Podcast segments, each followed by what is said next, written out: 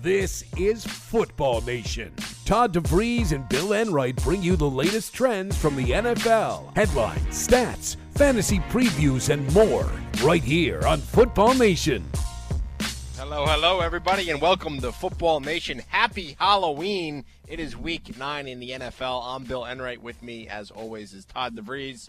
Todd, what's going on, my man? Are you a Halloween type of guy? I am. You like Halloween? I know you hate it. It's not.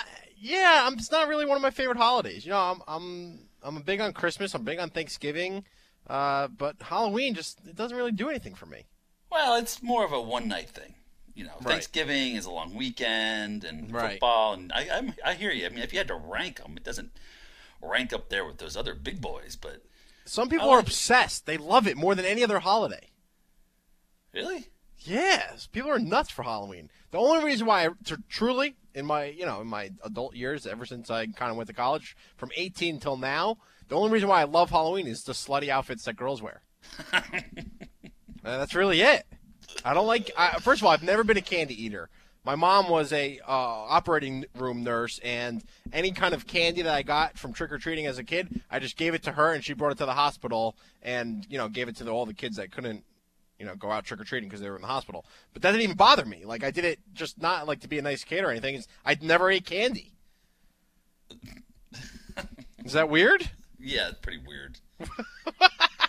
You're a weirdo, man. Well, what's your favorite candy? All kind of candy. You like chocolate. You like hard candy. You like everything. You know what I still do to this day? What? I literally will binge on a bag of candy corns and until I feel like sick. And really? I do that about 3 times during this season, and then I'm done with it. Like, I don't need it again for 11 and a half months. I want to bring in our producer, Josh Deering, for this conversation, too. Josh, are you a big Halloween guy? Not really. No, huh? Sorry, what's that? Are you a big Halloween guy? No, not really. Do you just not like the holiday? You don't like dressing up? You don't like horror movies? What is it? I hate dressing up. I hate the whole idea of dressing up. I hate going to costume parties. I hate the whole thing. Okay. See, I was at 2 costume parties this weekend. I didn't hate being there. I just didn't like. I don't know. Halloween's not my. The decorations on people's lawns piss me off. They put those stupid webs over all their bushes, and then it's still there in Christmas time because it's so impossible to take it off. Like, everything about Halloween, I just don't really get excited for. Yeah, you're the Scrooge of Halloween. I am the Scrooge of Halloween. Yes, Bill, yes. I am right there with you. All right. 2 Scrooges. Good. Do you guys like horror movies at least? Hate horror movies. What? Hate them. We're actually going to – it's funny you mentioned that because Patrick Imig from ColdHardFootballFacts.com is going to join us a little bit later. He did a power rankings from all the horror movie villains. No, it's not a power rankings. It's a scouting report. It's awesome. It's scouting report, right. He takes Michael Myers, Freddy Krueger, all the top villains from horror movie history, and he gives you a scouting report. Like, I'll give you a little, like, snippet, okay? Yeah, okay. Michael Myers from Halloween.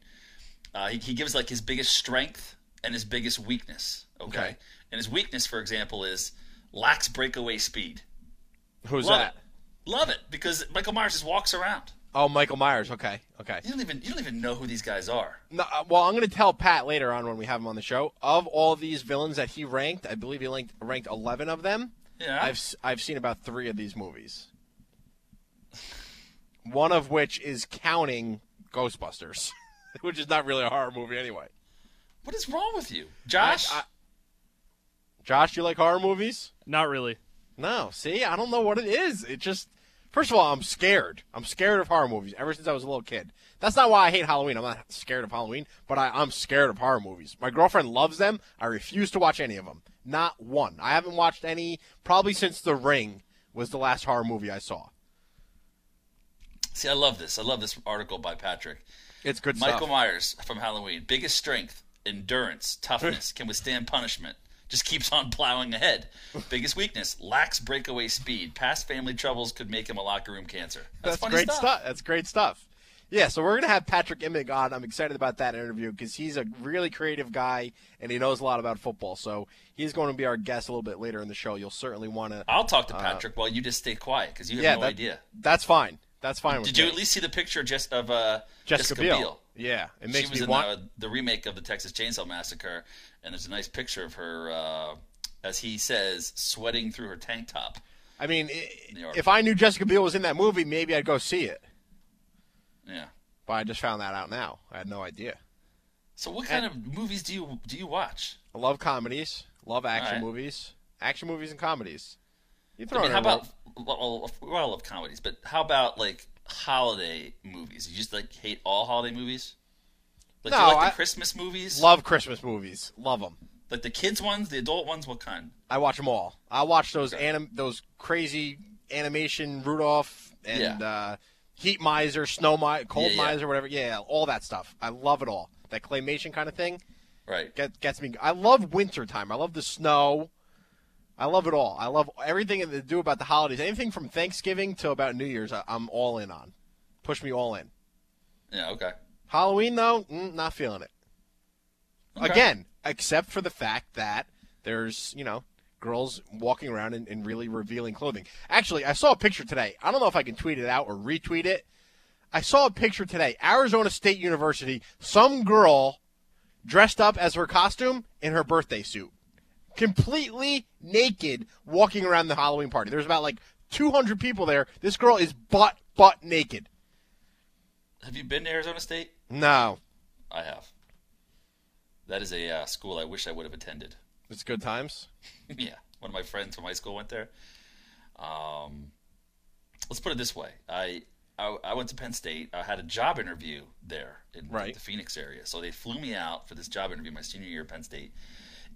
I'm not kidding you. We had 36 inches of snow on the ground in State College. Pennsylvania. I fly to Arizona. It's 107 degrees. But anyway, the end of it was a weekend long interview thing. Yeah. Bottom line is my buddy. I went out with my buddy at the end of these interviews, and I missed my flight home. Oh God. We were that much fun. It is a fun place to be. I did not get hired by that company because I had to wait. When I woke up, Bill, I woke up at noon on Sunday morning. Right. My flight was at 8 a.m. Mm-hmm. I had to call the travel agent for the company that spent all the money to fly me out there and be like, yeah, I missed my flight by 4 hours. That's embarrassing. Nah, not embarrassing at all. If I got the job, Bill, I wouldn't even be here today. That's right. I'd be out in Arizona, sweating. Doing something else. I'd be a Cardinals fan with my Carson Palmer jersey. Anyway, girl was butt naked walking around a Halloween party. I thought that was a very creative costume idea. It takes a lot of cojones to walk around naked, but hey, she had the body for it, so good for her. Todd, we have a lot to get to today, even though we're having a little bit of a Halloween special. It is Week 9 in the NFL. And we have the Dolphins and the Bengals playing on Thursday Night Football, our favorite time of the week to rip on Thursday Night Football's matchup. Doesn't matter if the Broncos and the Patriots were playing, we'd still rip on the fact that games are being played on Thursday night.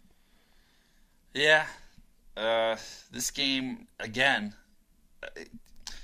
I don't know. I mean, the Bengals are coming on strong, right? So I think that the Bengals need that, defining moment game to kind of – break through the national scene. Do you know what I mean, Bill? Yeah. Now, the Bengals, we all kind of know the Bengals have been to the playoffs a couple of years now, and they just kind of fizzle out in the playoffs once they get there. Yeah. So I don't think anybody really believes in them, especially when you got all the, Tom Brady, Peyton Manning stuff going on in the AFC and the Chiefs. Right. They're kind of sneaking under the radar.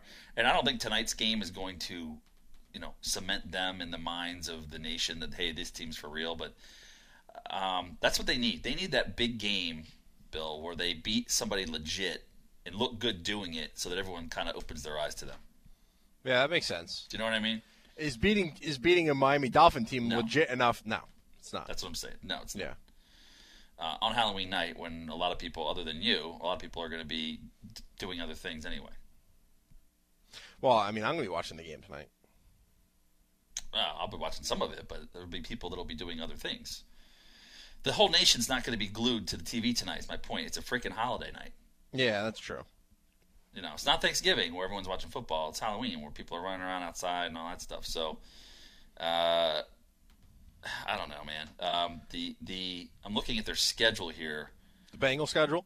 Yeah, I mean, they play the Dolphins and they got the Ravens, Cleveland, bye week. Chargers, Colts, Pittsburgh. Man, that Colts game will be a marquee matchup. The Colts one's the key. Yeah. Chargers might be one, too. Might be. Might be. And they finished with Pittsburgh Vikings Ravens.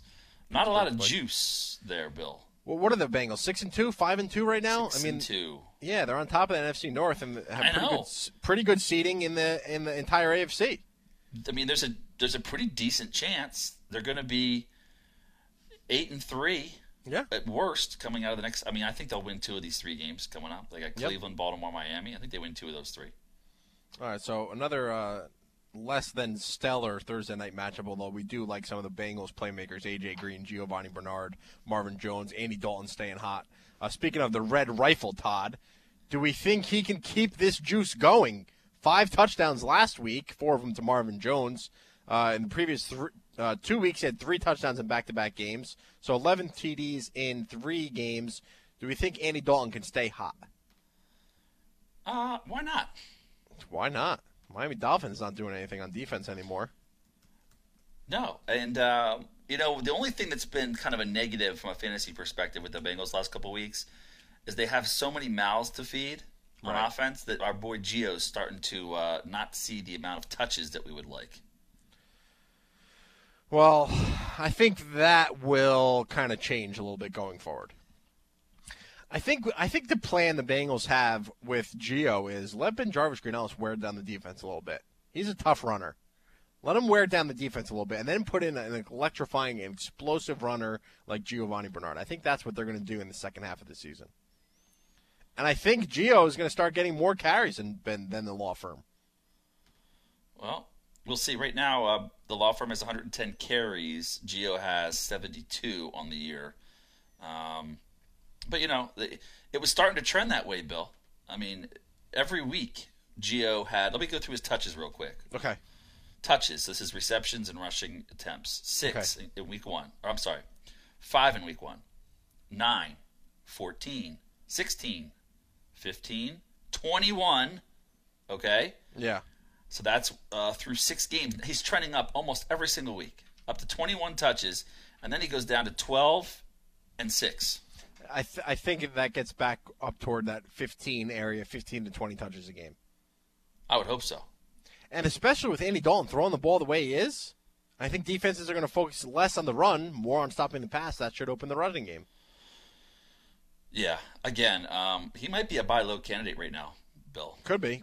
If you're in a PPR league and you can get him off of someone, I mean, again, he had 4 games where he had 4, 5, or 6 catches, Bill.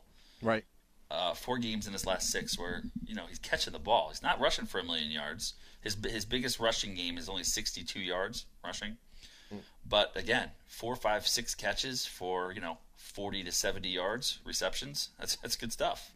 Yeah, it certainly is. Let's flip the table here and talk about the Dolphins for a little bit. PU. Who is the bigger disappointment, Todd? Mike Wallace or Lamar Miller? Mike Wallace.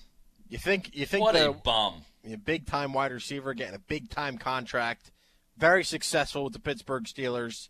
He's done squat so far. Mike Wallace, if you go back to your fantasy draft date, Bill, right? I just ignored Mike Wallace. I didn't think he was worth the price on draft day. You know? Yeah. I don't have any leaks. Lamar Miller, I did grab. I thought his price tag was – you know, viable. It was okay. I thought that his upside, based on where he was being drafted, matched up, made him worth drafting more so than reaching for Mike Wallace, who did have upside. You know, with Tannehill, everyone thought, hey, Tannehill needs a number 1 guy. Here he is. I just wasn't biting on it, and I'm looking smart on that one. Although Lamar Miller does drive me crazy, but I have him as like a running back 4 in most leagues. Right, so it's not that bad. No, it's not that bad. You know, Lamar Miller actually had a pretty decent game last week. Mike Wallace has 1 touchdown on the year. It came in week 2 when he caught 9 passes for 115 yards. So only 1 touchdown. He only has 2 games of over 100 yards. What's interesting to me, Todd, the last 2 weeks, Wallace has 10 targets in each of his matchups, but he only has eight catches. He had 5 catches against Buffalo, so he caught half of his targets. And then last week, he caught 3 passes, which was 30% of his total targets. Yeah, well, the week before that, going back to October 6th, he had 16 targets and only caught 7 of them. what is going on there? They're throwing him the football. He's not catching it, or it's overthrown, or, you know, I'm not sure. I don't watch too much of the Dolphins games, but I did watch them against the Patriots last week, and the ball was getting in, throwing to his direction a lot. So maybe we'll see now that Brandon Gibson's out. Maybe Brian Hartline and Mike Wallace need to step it up a little bit. I don't know. I don't want any part of Mike Wallace. Okay. And my fantasy team, I don't want any part of them. And how many times have teams been burnt by high-priced free agent wide receivers like Greg Jennings, Mike Wallace? It seems like it happens every year. I mean, the Chiefs re-signing Dwayne Bell. Like, what is Sidney Rice a couple years ago? It's stupid. Yeah, doesn't make sense. One final note on tonight's game, Todd. The right tackle for the Miami Dolphins, apparently, Jonathan Martin, has gone AWOL, absent without leave. Have you seen this story? Yeah. Is it a Halloween prank? I don't think so, man. I don't think so. Apparently, he got into a fight in the cafeteria, and he left the team's facility. No one's been in contact with him. The team is ruling him doubtful for tonight. He's seeking some kind of therapeutic help for an emotional breakdown, an anxiety attack. But Jonathan Martin is AWOL. I mean, does he have mental problems? Seriously? I mean, I'm not sure. Remember that this happened in the Super Bowl. Was it the Raiders? When the Raiders played the Bucks? Do you remember that? Yeah. It was a similar situation. It was You're right. It turned out to be like a pretty serious like mental thing. I can't remember. I do remember that. Yeah, it was like the night before the game or something. Yeah, it was crazy. Yeah. I do remember that. That's funny that you bring that up. I do remember that one. So I'm not sure what happened there. According to a team source, getting back to Jonathan Martin, offensive tackle for the Dolphins, accordingly, it was apparently it was a cafeteria joke gone bad. Yeah, and they just said he's been dealing with a lot of stress, so he just snapped. You know, it's not like Martin was a Stanford guy, too, so he had to be pretty smart, pretty intelligent. They said he slammed his food tray down on the ground and just vanished. Oh, gosh. I don't know what's happening there. Anyway, that's all. But you know what? The good news is at least their center, Mike Pouncey, isn't in any trouble. At least he didn't get subpoenaed last week after the game. Yeah. The Dolphins' O-lines, and they're in good shape. They don't know where one guy is. The other guy who knows what's going on. Free Pouncey. Yeah, free Pouncey. Yeah, Lamar Miller. You know, he finally had a good week last week, and then all this breaks loose. No one's gonna be able to block for him anymore. No. Dolphins. All right, so that kind of wraps up our discussion about the Bengals and the Dolphins. We have a lot to get to today. Full-blown breakdown of all the matchups in Week 9. We're going to take your start and sit questions for your fantasy football lineups. You can give us a call, 855-478-7030. You can email us, radio@footballnation.com. And don't forget to hit us up on Twitter, @FBallNation. Todd is @CFFGeek. I am @BillEnright, and we're going to go to the phone lines now, Todd, where David is in upstate New York. David, what's going on, man? What do you got for us? Hey, Bill, what's up? Just wanted to say, man, I won that last DraftKings contest last week. So first place? Hey. I'll be shooting for that $1 million, but this week I had a question for you, man. David, you got first place last week? Yeah. Oh, that's awesome. Congratulations. Thanks, man. And I won two other things. It was just the Calvin and Dez and Stafford, you know what I mean? Hey, that was a great lineup, man. Congratulations. I'm glad to hear you won some money. Thanks, man. What do you got for us this week? In my league, I got 6 guys on a bye. None of them are droppable. Blackman and Welker and Julius Thomas and Ellington. And would you drop Kaepernick and roll with just luck the rest of the year and to try and plug a lineup so I don't lose this week? I am only 5-3. You know, David, who are you trying to pick up? It's pretty thin, but I was going to pick up Emmanuel Sanders just to go against another guy. All right, so you have 6 guys on a bye. Do you need Sanders in your lineup this weekend? Yeah. Well, otherwise, I'm facing a guy with 2 guys, you know, 2 empty spots in my lineup. Oh, okay. So you need someone to fill a hole in your starting lineup. Yeah, I just didn't know if I should drop Kaepernick and only go with luck the rest of the year. Right. I'd hate to drop Kaepernick only because I do like his schedule toward the end of the season. Yeah, later on he's got some great matchups. Yeah, that's why I'm worried about dropping Kaepernick. Who is your 4th or 5th wide receiver? Blackman, Percy Harvin, I got stashed away. Is it a full-point PPR league? Yeah. Oh, I was going to say drop Blackman. That's tough, Todd. Would you drop Kaepernick or Blackman? Yeah, Blackman's been not the same as the first 2 weeks. But no, he hasn't. That's a tough question. Is this a 12-team league? 10. So I have Welker, Brandon Marshall. I had Cobb. I got Boykin. But we can start up to 3, you know. So I don't. See, Kaepernick's on a bye this week, so maybe no one. You risk no one picking him up. But I'm telling you, week 15 and week 16, fantasy football playoffs and the championships, he has one of the best matchups in the entire league. Plays against the Bucs and the Falcons. Plus, he's got games coming up against the Redskins and the Rams. Well, maybe I'm not dropping Cap. I'm not dropping Cap. I would go so Blackman. Yeah, I would drop Blackman because you know what? You're really not losing out that much by taking Sanders. Actually, Sanders might be a little bit of an upgrade over Blackman at this point. I don't think you'll be really hurting your team if you don't have Blackman the rest of the year. But I think the option of using Kaepernick can help you out later on. That's a good point. I appreciate it, man. Hey, real quick, Geo over Fred Jackson in a PPR. Geo over Fred Jackson this week? Man, I don't know. I kind of like Geo this week. Jackson's playing KC, though. I know. That's why I kind of like Geo this week. All right, gentlemen. Have a great day. I appreciate your help, man. Hey, best of luck, and congratulations on your DraftKings prize. Thanks again, Bill. Thanks. Take care, David. He had I looked at his lineup. He had Stafford and Megatron. Hey, that was big time, man. Yeah, it was. That was huge. Yeah. Blackman, the last 2 weeks, 9 targets. This is week 7. 9 targets, 6 catches, 58 yards, no scores. Week 8, 10 targets, 4 catches, 31 yards, no scores. The prior 2 weeks, as we all know, he blew up. Right. So 5 and 6, weeks 5 and 6, he blew up. Week 7 and 8, not so much. He had 207 points last week. Second place was 89 points. I'm talking about DraftKings. G Unit 12210. I think that's like the Albany area code or something, zip code or something like that. He was from upstate New York. So our guy David in upstate New York, aka G Unit 12210, finished with 20 points more than the guy that came in second place. And we're going to get into our DraftKings contest. We're going to do something a little bit different this week, Todd. We're going to get to that a little bit later. But we do have another contest up at DraftKings.com. You can check out the info at FootballNation.com and at FFChamps.com. We're going to go over our best buy and overpriced list a little bit later in the show. But I want to bang out some phone calls right now. We got Ali in Florida on the line. What's up, Ali? Hey, guys. How are you? Doing great, man. What do you got for us? 2 questions for you. First, easy one. Start Matt Ryan or Andy Dalton tonight? Matt Ryan or Andy Dalton. We've been a little scared about using players on Thursday night. For some reason, there's just not a lot of offensive explosion. There's not a lot of scoring. I know Andy Dalton's been hot, but I kind of like Matt Ryan against the Panthers this weekend.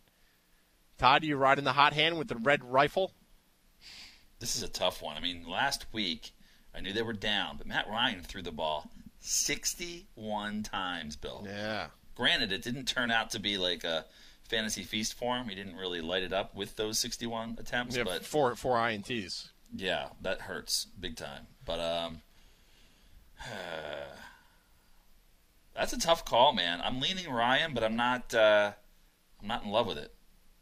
I think what if Dalton was playing on Sunday, Bill?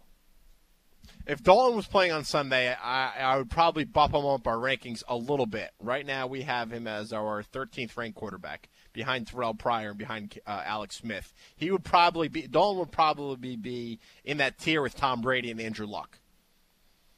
Right. But I'm leaning Ryan here. Yeah, I'm leaning Ryan too. The Thursday night games, they just, you know, listen, Dalton's been on fire, but he might slow down a little bit just because of the Thursday night aspect, and then they have 10 days to recover. So it's not that I'm worried about Andy Dalton. It's just I'm using Matt Ryan this weekend. Sounds good. Second is trade advice, full-point PPR. I'm trying to get away from my opponent, Wes Welker and Trent Richardson. He wants one of my tight ends. I'm trying to trade away MJD, Pierre Garçon, and either Cameron or Davis. Would you trade either of them, or what's your advice? So you have 2 tight ends. You have Vernon Davis and Cameron, right? And I can start both of them simultaneously, one in the flex. Okay. Is this a PPR league? Full point. All right. So you would be giving up Garçon, who's been disappointing. He's complaining, Bill, by the way, about his offense. You'd be giving up Garcon, and I would say Cameron personally. Yes, I would keep Vern. So Cameron and Garcon, and in return you'd be getting Wes Welker and who else? T. Richardson. He's also giving up MJD. So it's MJD, Garcon, and Cameron for Wes Welker and Trent Richardson. That trade kind of sounds intriguing to me. Wes Welker, obviously dynamite in the full-point PPR. Like you said, Todd, Garcon has been a little bit questionable at this point. Disappointing is a good word, as you put it. Jordan Cameron, I mean, listen, how often were you using Jordan Cameron in your flex as opposed to maybe a running back or a wide receiver? It just depended. I mean, depended on the matchup, sure. I was starting two tight ends somewhat frequently, just depended. Who are your other? I'm trying to get Welker because I have AJ Green and I have Megatron as my first two receivers. So with trio, I'd be pretty nasty. I would do this deal. Though. Yeah, I would too. You know why? I mean, okay, MJD and Trent is kind of a wash right now. Right. So basically, you're giving up Garcon, who has been very disappointing. Now he could catch fire. You never know. You know, we were hoping the Redskins would start their fantasy push last week. Bill, it didn't happen. But you're basically giving up a backup tight end, although a good one, and I think it's a good deal. You're getting Wes Welker in a PPR? Now, he may not go for it for Cameron, so what if he insists on Vernon Davis? Would you still do it? No, make sure that he takes Jordan Cameron. I mean, you're giving him three players, you only take him back two. Make sure that you give him Cameron.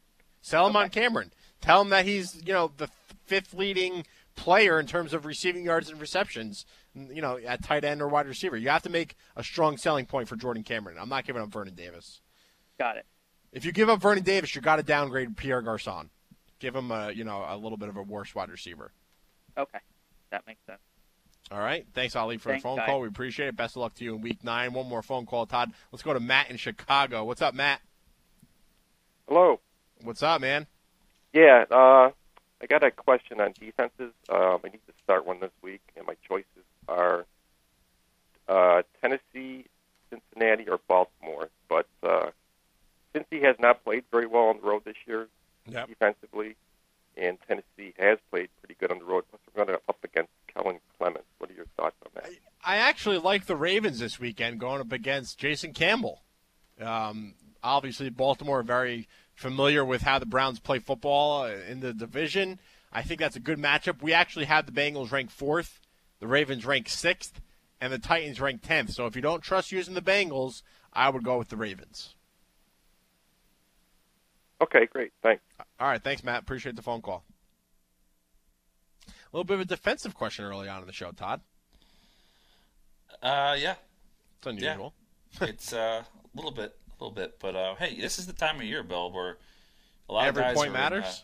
Yeah, you got to win. I mean, this is, we're not feeling out our teams anymore in weeks 1, 2, 3, and 4. I'm hoping that most of our audience right now is sitting there at 5-3, 6-2, 7-1, getting ready for the playoffs, and every game matters. Can't slip. So can't ignore the defenses this week, Bill. I understand every point matters, but you know what? Why does Matt have 3 defenses on his team? Maybe he doesn't. Maybe his guy was on bye and he's trying to pick one up. Oh, okay. I don't know. If he does have 3 defenses, cut 2 of them, please. All right, we're just getting started here on Football Nation. Week 9, it is Halloween, so if you have any good Halloween stories, or if you think I'm a fool for hating on Halloween, or if you're with Todd and you love Halloween, you can feel free to give us a call, 855-478-7030. You can also email us, radio@footballnation.com. We got a lot to get to today, so I think we should take a break now. When we come back, we'll go over our best buys and overpriced players for DraftKings.com. We'll also dive into the Week 9 slate of games. More Football Nation coming up right after this. Football Nation, there is no off season. FootballNation.com is all football all the time. It's a one-stop shop for die-hard football fans to get their football fix. NFL, college football, fantasy football, news, analysis, videos, articles, and podcasts. You'll find it all on FootballNation.com. It's a great place to interact with thousands of hardcore, passionate NFL, college, and fantasy football fans. Want to get in the game? The Football Nation community gives hardcore fans the power to share their opinions, views, passions, photos, gripes, stats, or analysis. FN has the biggest network of user contributors dedicated solely to covering football. Join our team today and instantly launch your own team, player, or fantasy football column or blog. Build your own personal brand and following with your Football Nation portfolio of content. If you love football, you belong on FootballNation.com. Simply sign up for free at FootballNation.com and become a citizen of Football Nation today. You know who wasn't surprised when the likes of Colin Kaepernick, Alfred Morris, Doug Martin, and RG3 took the NFL by storm last fall? The guys at CollegeFootballGeek.com. That's who. CollegeFootballGeek.com has been the nation's premier college fantasy football strategy and advice site since 2008. We're in the business of identifying fantasy gold at the college level. At collegefootballgeek.com, you can run mock drafts against the mighty CFG computer, customize your own fantasy cheat sheets, tap into our experts for advice, and keep up with the latest player news for all 124 schools. And the best part, it's free to subscribe. So whether you want to dominate your college fantasy football league, or if you simply want to get an edge on your NFL fantasy leagues by identifying tomorrow's fantasy stars today, check out collegefootballgeek.com. Hey, this is Bill Enright from the Fantasy Football Champs. I want to take a quick minute to introduce you to our new daily fantasy football partners at DraftKings.com.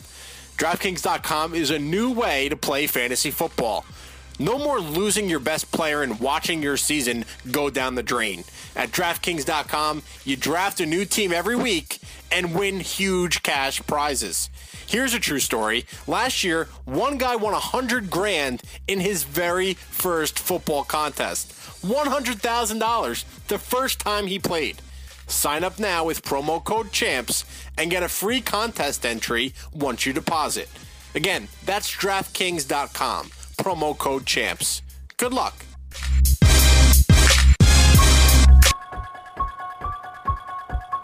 Football Nation, the pulse of NFL fans everywhere. All right, welcome back to Football Nation. Bill Enright, Todd DeVries. Good job with from our producer, Josh Deering, with that. What is that, the Halloween music? It is. Is that Mike Myers or Jason? Mike Myers. Michael Myers. Michael Myers. Call him Mike Myers. I'll call him whatever I want. Mike Myers. It's like calling Tom Brady Thomas. Thomas Brady. Some of us do call him Thomas. So I probably know the theme musics more than I actually know the villains. You know what his true name is in the book, the Halloween book? No. His name is, he's referred to as The Shape. The Shape? He is. The Shape lurks in the corners, Bill. See? I didn't even know there was a book. You know what you just did there? There was a little pregnant pause there. You were probably looking out your window just to see. You know? I tell you what, here in Pennsylvania, it is a miserable Halloween-type day. I mean, it is full. The trees are in full, fall foliage mode here. Right. It is, foggy and dank and dark and gloomy, and it is very Halloween-y out there right now. A little spooky. Halloween. All right, let's give some people some treats, Todd. How's that for a segue? Let's go to our Best Buy and Overpriced player list. Some treats on Halloween, help people win some money over at DraftKings.com. So listen, we got a new contest format. Uh-oh. The last couple of weeks we've been doing these 50-person pools. You win for everyone first through 10th gets money, but if you finished after 10th, you didn't get anything. Unless they beat you. Right. Right, unless they beat me. So instead of doing that, what we're doing this week is we're doing all head-to-head matchups. Ooh. It's $5. Winner take all. DraftKings.com isn't taking any kind of fee or a rake. It's just you're basically doubling your money. You're going up against. It could be me against you, or it could be G Unit 12210. Whoever just called David from upstate New York. You could be matched up. It's all random, but you're going to be matched up against other FF Champs members and against other people from Football Nation. So it's all kind of keeping it all in-house. You're only going against other relatively, not new fantasy football players, but all relatively new users at DraftKings.com. So it's only $5 to enter, winner take all. You get $10, and it's a head-to-head matchup. You have a 50-50 shot on winning some money this weekend. Pretty cool. All right. So best buy quarterbacks this week. Todd, I'm going to run through the list, and then I'll let you know who I really like the most. Aaron Rodgers versus the Bears is going to cost you $8,100. Terrell Pryor versus the Raiders, Terrell Pryor versus the Eagles. I do that every week. Terrell Pryor versus the Eagles, $6,700. Tom Brady versus the Steelers, $6,200. Tom Brady, very low price this week. But my absolute steal this weekend, Todd, Josh McCown from the Chicago Bears taking on the Packers, $5,500. The guy's got Brandon Marshall. He's got Matt Forte, Alshon Jeffrey, Martellus Bennett. Packers defense isn't that good. I know he's the backup, but he had a whole bye week to prepare. And the last time he came onto the field against the Redskins, he looked pretty good. So I like Josh McCown this weekend, Monday Night Football against the Packers. And then my high-risk, low price is Kellen Clemens versus the Titans. I don't know if DraftKings.com realizes that Kellen Clemens is now a starter because they have him ranked at $5,000. They have him ranked with guys that I don't even know if they're on teams at this point. Charlie Whitehurst. Right. Like I'm looking at some of these names. Holy crap.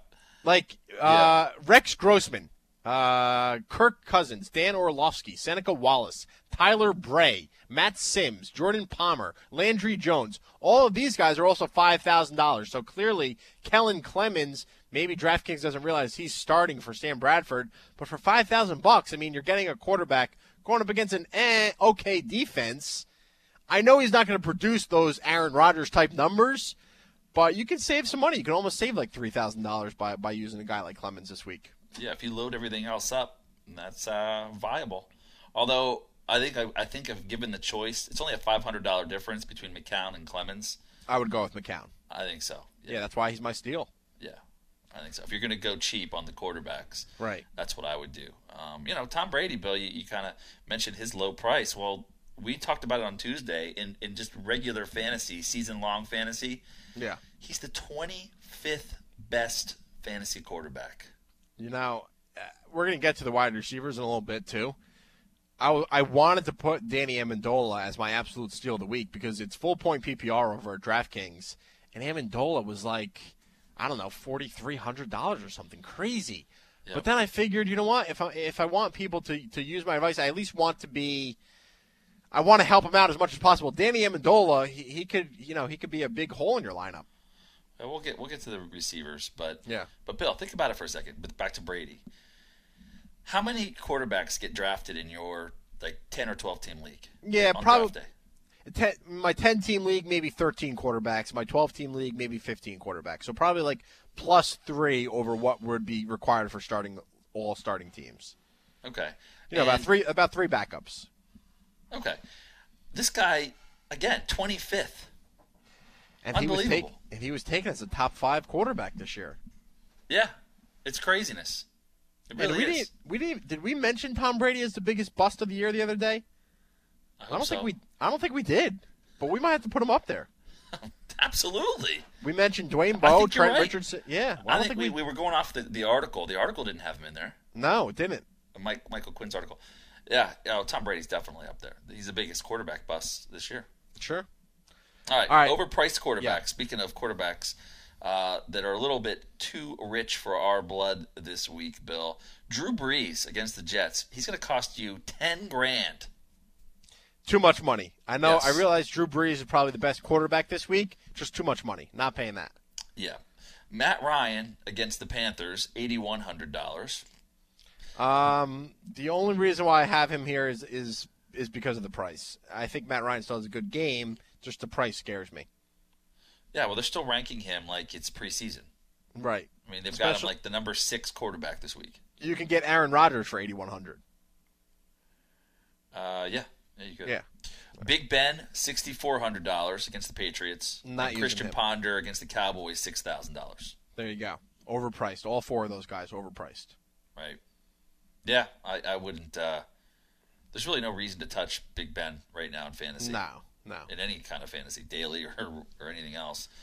Christian Ponder plays. Did you see his? By the way, did you see Christian Ponder and his beautiful wife's Halloween costume? That is probably one of my all-time favorite movies. You know, as a childhood, growing up, Sandlot. Sure. Yep. Did you see the pictures? Yeah, it was great. Todd, you know, Wendy Peppercorn, and Squints. The movie Sandlot, Squints was this little, you know, raggedy kid growing up, small, skinny, big glasses. He fakes drowning. Wendy Peppercorn is the lifeguard at the pool, smoking hot blonde, probably everyone's favorite movie characters if you were born sometime in the mid-'80s. Fakes drowning, so she has to give him mouth-to-mouth. He ends up tonguing her, and then they end up getting married and have like 16 kids, you know, like at the end of the movie where they show like the future. Right. So Ponder and what was her maiden name? Samantha Steele, right? Yeah. Yeah, they dressed up as Peppercorn and Squints. Good costume. Good costume. Not much effort for Ponder, though. He just threw on like a baseball shirt, you know, a regular like shirt and glasses, and he was done. I kind of like that. Well, if he's standing next to her, then it's fine. If he just walks in with the glasses and a regular shirt, he looks like just a normal dude. Yeah, that's true. Like if he's over at the at the keg while his wife is in the other room, everyone's like, "What the hell are you dressed as?" Well, did you see Tom Brady and Giselle? Yeah, I did. What did you think of that? I'm tired of Tom Brady and Giselle. Oh, I'm never tired of Giselle. I'm a little tired of Tom Brady, but I'm never tired of Giselle. Giselle was dressed up as like a sexy Dorothy from Wizard of Oz. Tom Brady was the lion. That was kind of lame. Like, why wouldn't he be the Tin Man or something? What is the lion? Cowardly, right? Yeah. Yeah, like why would he pick that character, idiot? I don't know. You should pick the Tin Man or the Scarecrow. I'd rather go with no brain or no heart, right? With Tin Man, no heart, right?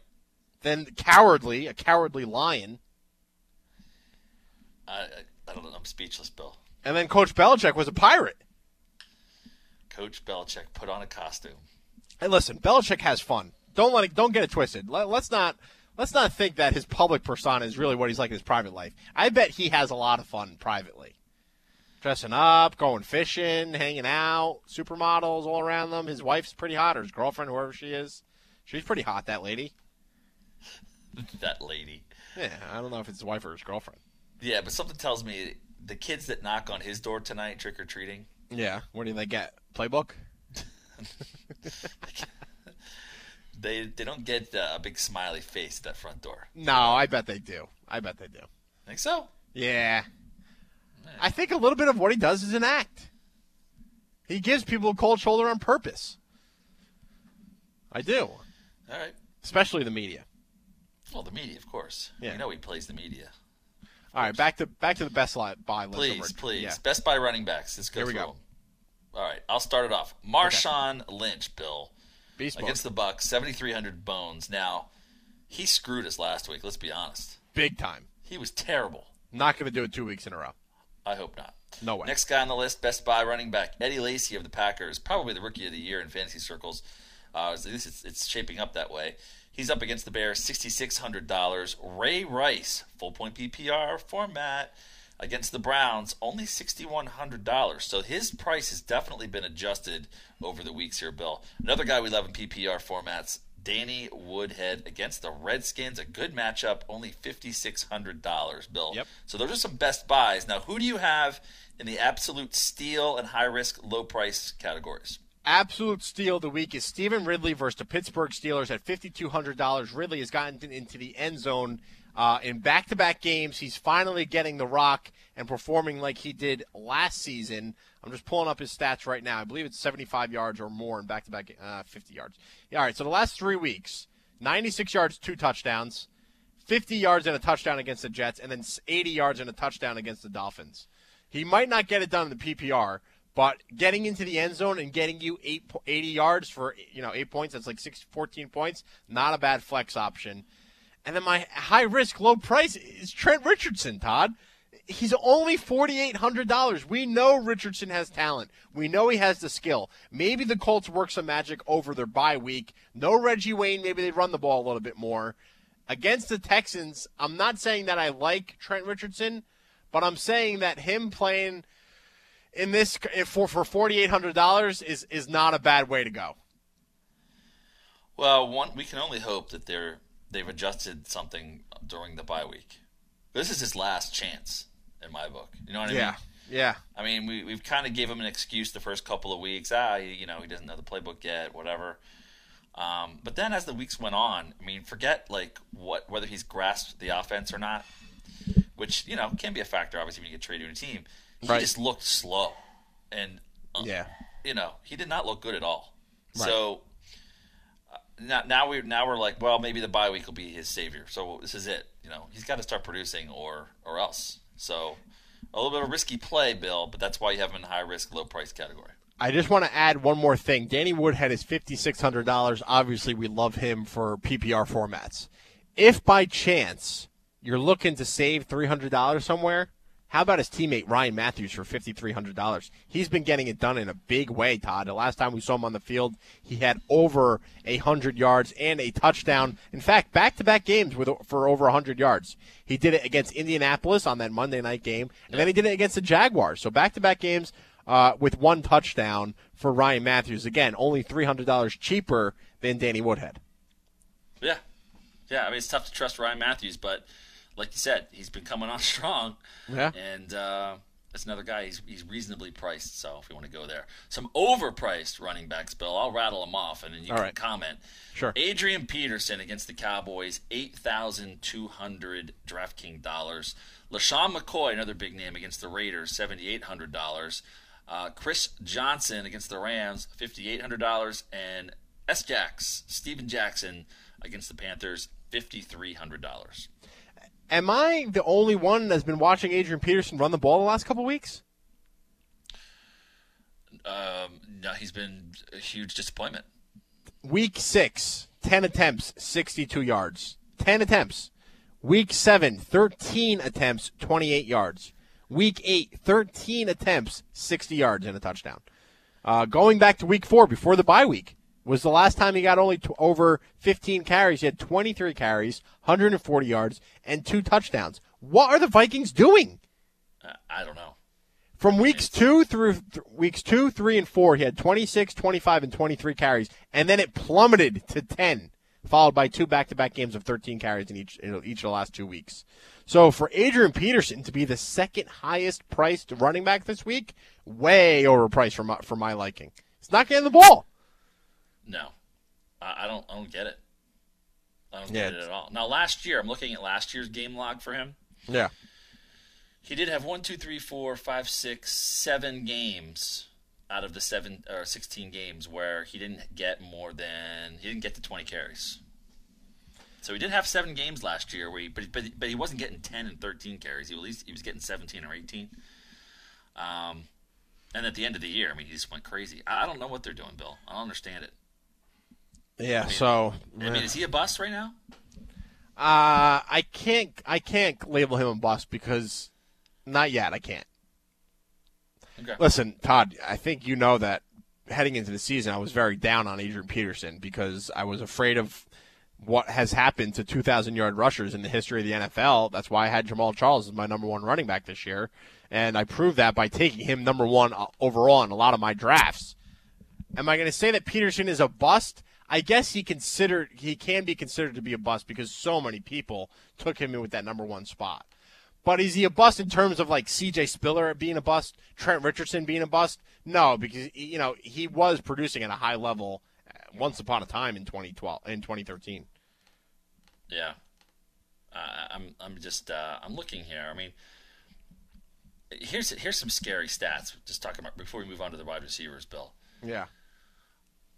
There were how many games have we played? Most teams have played what, 7 or 8 games? Eight games, 8 or 9, or yeah, 7 or 8, 7 or 8, yeah, 7 or 8. Yeah, I can't do math. Only 2 running backs have over 6 touchdowns in this league, rushing touchdowns. I'm gonna guess Mike Tolbert's one of them. You would be wrong. Oh, okay. Jamal Charles. Mike Tolbert only has 3 rushing touchdowns. He has 5 total touchdowns. Okay, all right. Nope. Jamal Charles does not have more than 6. He has 6. What the heck? Oh, so. Only 2 running backs have more than 6? Mm-hmm. Rushing touchdowns. Huh, rushing touchdowns only. Eddie Lacy? No. Matt Forte? No. All right, I'm looking like an idiot. Just give me the answer. Yeah, you are. Frank Gore, give me the answer. Frank Gore, 7. Oh. No, Sean Moreno, 8. Oh, duh. How did I get those two wrong? I wasn't thinking.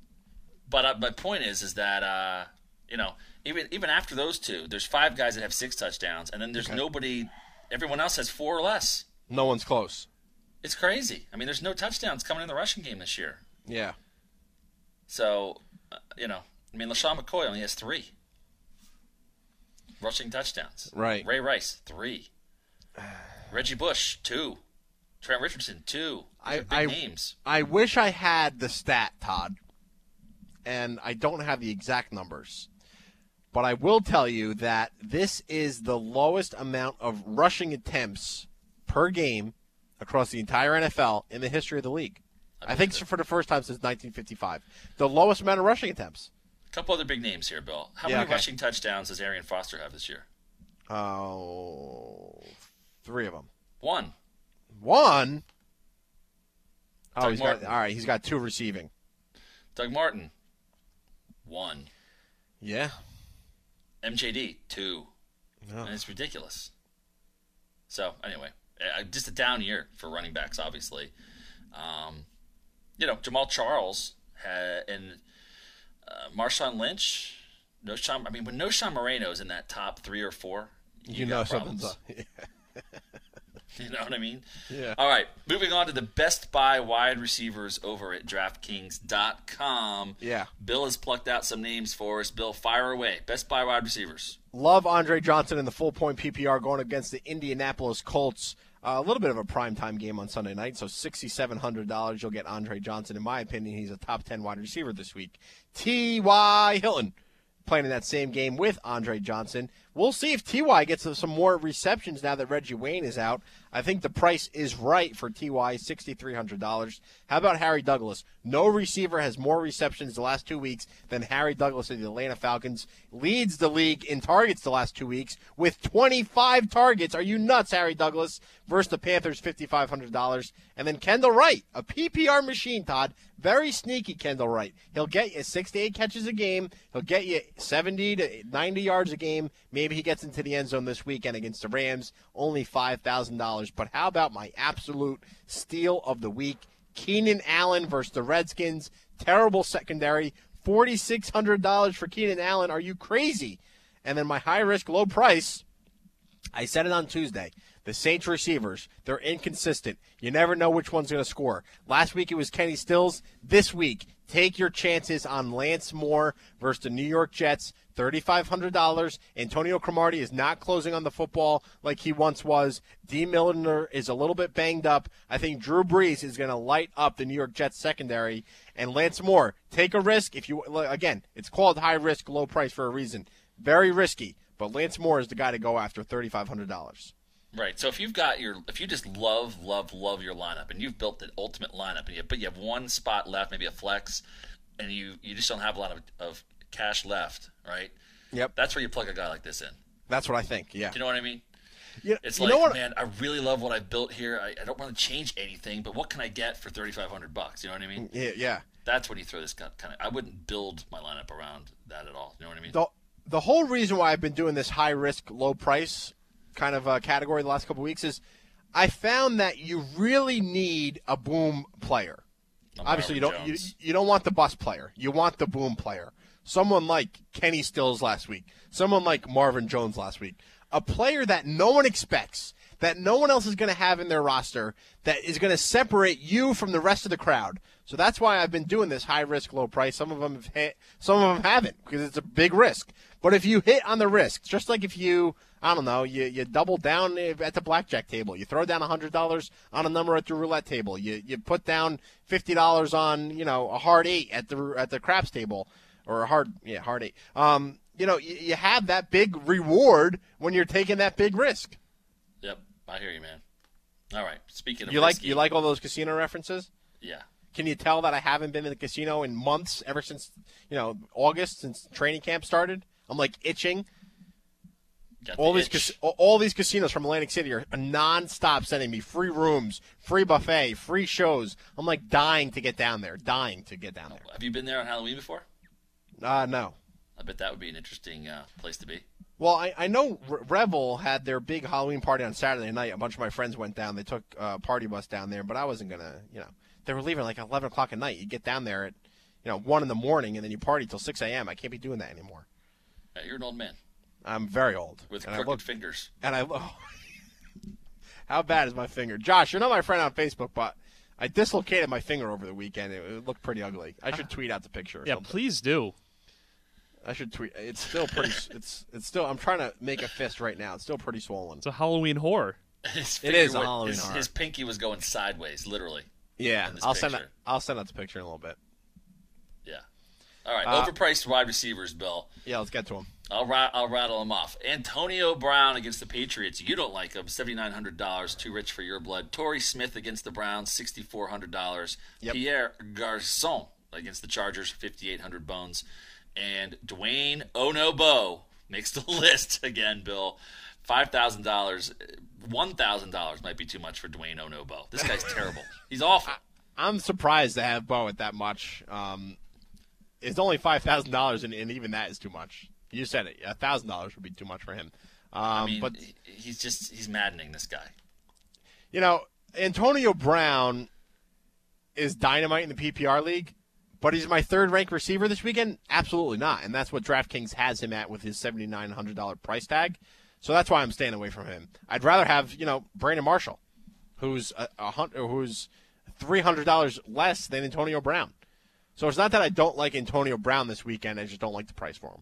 I hear you. Bill, if I would have told you in the preseason that the Chiefs would be undefeated at this point in the year, what would you have thought about Dwayne Bowe? I would have thought he'd been a top 5 receiver. I know, right? You'd have been like, oh, my God, you're going to tell me the Chiefs are 8-0? Well, yeah. I would say in those 8 games he probably has 5 or 6 touchdowns and, he's averaging 80, 90, 100 yards a game. No. No. Yeah. In 8 games, this guy has 302 passing or receiving yards. 302. Bill, that's not even 40 yards a game. And what is that, 2 touchdowns? That's 30-something a game, and he has 2 touchdowns. He hasn't scored since September. Yeah. Big-time letdown. Ugh. I had high hopes for him. Hate that guy. All right, moving over to the Best Buy tight ends. Jordan Cameron against the Ravens, $5,100. Another Jordan Reed against the Chargers, $5,000. Greg Olsen, there's a name we haven't talked about in a while, against the Falcons, $4,500, Bill. Those are 3 Best Buy tight ends. Who do you have as the absolute steal? Absolute steal of the week is Martellus Bennett, Monday Night Football, playing against the Green Bay Packers, $3,900. Can't beat the price for Marty B. And then my high-risk, low-price player, I don't like the matchup, but again, he's high-risk for a reason. Tim Wright of the Tampa Bay Buccaneers, $3,700, playing against Seattle at Seattle. That's always a problem. But Mike Glennon, he's going to have to throw the ball a lot in this game. They're not going to try to run it. If they do, Greg Schiano's dumber than we thought. With Mike Williams banged up, Mike Williams out for the year, Taquan Underwood very underwhelming. It's going to be Vincent Jackson. It's going to be a lot of Tim Wright. So for $3,700, not a bad option there at tight end. So the Buccaneers, Bill, their offense consists of Tim Wright, Mike James, Mike Glennon. Yeah. Riveting stuff. I know I'm ignoring Vincent Jackson for the sake of my point, but that is just, that's just terrible. And for the overpriced tight ends, Todd, what I kind of did here with Tony Gonzalez and Jason Witten, if you look at the price tags, Tony G's $5,800, Jason Witten's $5,300. They're kind of in the top 5 here. Gronk's going to cost you $6,800. If you want to use Gronk, God bless. But I'm not going to waste $5,800 on Gonzalez with what he's been doing. I'm not going to waste $5,300 on Jason Witten. He hasn't had more than 5 catches in hasn't had more than 5 catches since week 5. So I'm just not trusting those guys at the moment. And then Delaney Walker at the Rams, I wanted to throw another guy in there. I just don't believe that he's worth that asking price either. Can I bash Greg Schiano for a second again? Absolutely. You love doing it. I love hearing it. Do you know how many guys from Rutgers he has on the Buccaneers roster? Well, Underwood and Tim Wright are 2 of them. Brian Leonard, 3. Underwood, Tim Wright, a center I've never heard of. Yeah. D tackle, He's got like six or seven Rutgers guys on that roster. It might be one of the worst college football programs in the country, and I'm here in New Jersey, so I follow Rutgers. I mean, he did a nice job making them relevant. He did that, and he should have just stuck with it or tried to maybe elevate to a different college. Upgrade from Rutgers to I don't know. Like a mid-level Big Ten team, or something like that. Right. But now, so that's just another reason the players hate him there. He's bringing all these Rutgers guys in. And no one likes anyone from New Jersey anyway, so, especially down there in Florida. It's like an Florida is an overpopulated area of retired people from New Jersey, Long Island, New York City, and Connecticut. So now he's bringing all these Rutgers players into Tampa Bay. Fans must hate him. I'm going to find out how many players there are from Rutgers in the NFL right now, and we'll see how many of them are on his team. I'll do that before the next break. All right, I like that. All right, what do we have left? We have defenses. Yeah, best defenses this week, really quick or quickly. Seahawks against the Tampa Bay, $5,500. The Ravens against the Cleveland Browns, $4,300. The Saints against the Jets, $4,100. Remember, Rob Ryan playing against his brother, Rex Ryan, so I'm picking the Saints on that one. And then the Raiders versus the Eagles, $3,800. 21 players from Rutgers are in the NFL. He has 7 of them. Right. On one team. Ugh. I don't know what he's thinking. No. We should just do a segment every week bashing the Greg Schiano. That's fine. I'm disappointed we don't have that Billy Joel song, The Piano Man. We got to get that. Sing us a song, The Schiano Man. We got to do a remix somehow. Well, there's actually people have done it where they have lyrics like about The Schiano Man. They have a whole song. Oh, really? Yeah. I got to get that. I got to look that up. Yeah. We're going to take a quick break here on Football Nation. 855-478-7030 is the phone number. We're taking your emails or answering your emails. radio@footballnation.com. When we come back, Patrick Imig of ColdHardFootballFacts.com is going to join us, talk about his scouting report for every horror movie villain. That's going to be fun stuff that's coming up next right here, Football Nation Radio. Football Nation, there is no off-season. FFChamps! Win your fantasy league and your trophy, too. It's FFChamps. FFChamps for you. News, advice, rankings, and expert advice, too. FFChamps is for you. FFChamps.com, ensuring you win from draft to playoffs. FFChamps.com, extraordinary results for fantasy football dominance. FootballNation.com is all football all the time. It's a one-stop shop for die-hard football fans to get their football fix. NFL, college football, fantasy football, news, analysis, videos, articles, and podcasts. You'll find it all on FootballNation.com. It's a great place to interact with thousands of hardcore, passionate NFL, college, and fantasy football fans. Want to get in the game? The Football Nation community gives hardcore fans the power to share their opinions, views, passions, photos, gripes, stats, or analysis. FN has the biggest network of user contributors dedicated solely to covering football. Join our team today and instantly launch your own team, player, or fantasy football column or blog. Build your own personal brand and following with your Football Nation portfolio of content. If you love football, you belong on FootballNation.com. Simply sign up for free at FootballNation.com and become a citizen of Football Nation today. You know who wasn't surprised when the likes of Colin Kaepernick, Alfred Morris, Doug Martin, and RG3 took the NFL by storm last fall? The guys at CollegeFootballGeek.com. That's who. CollegeFootballGeek.com has been the nation's premier college fantasy football strategy and advice site since 2008. We're in the business of identifying fantasy gold at the college level.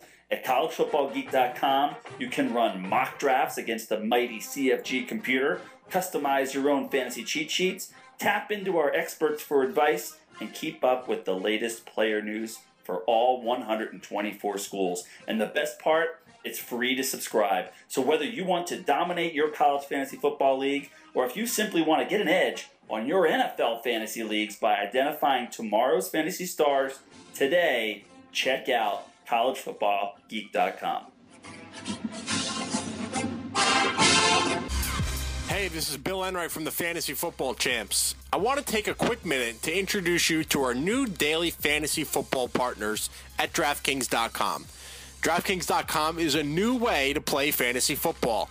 No more losing your best player and watching your season go down the drain. At DraftKings.com, you draft a new team every week and win huge cash prizes. Here's a true story. Last year, one guy won $100,000 in his very first football contest. $100,000 the first time he played. Sign up now with promo code CHAMPS and get a free contest entry once you deposit. Again, that's DraftKings.com. Promo code CHAMPS. Good luck.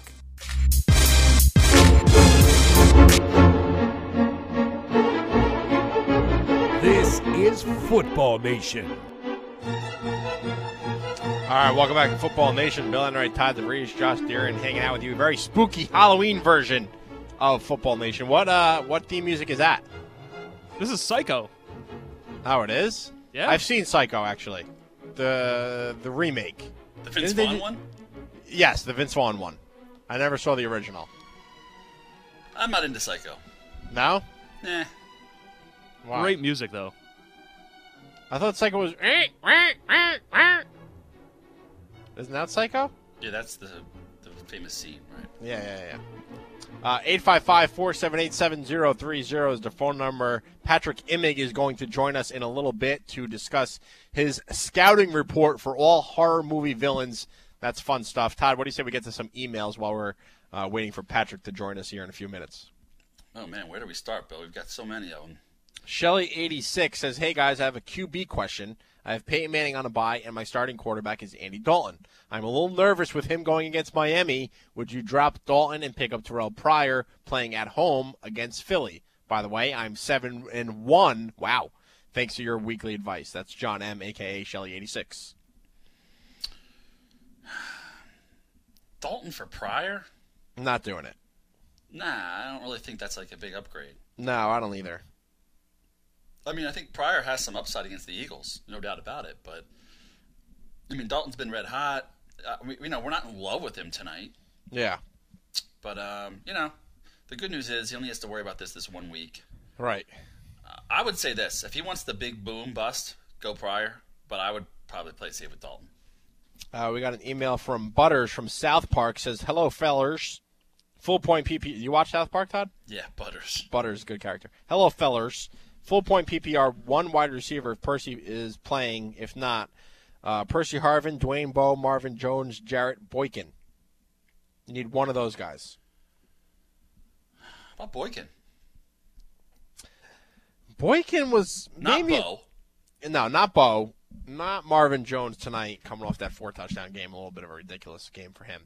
Percy Harvin or Boykin. Boykin scares me just a little bit because he wasn't really getting a lot of targets the other night. It was that guy, the white guy, not as in Caucasian. It was his last name was White.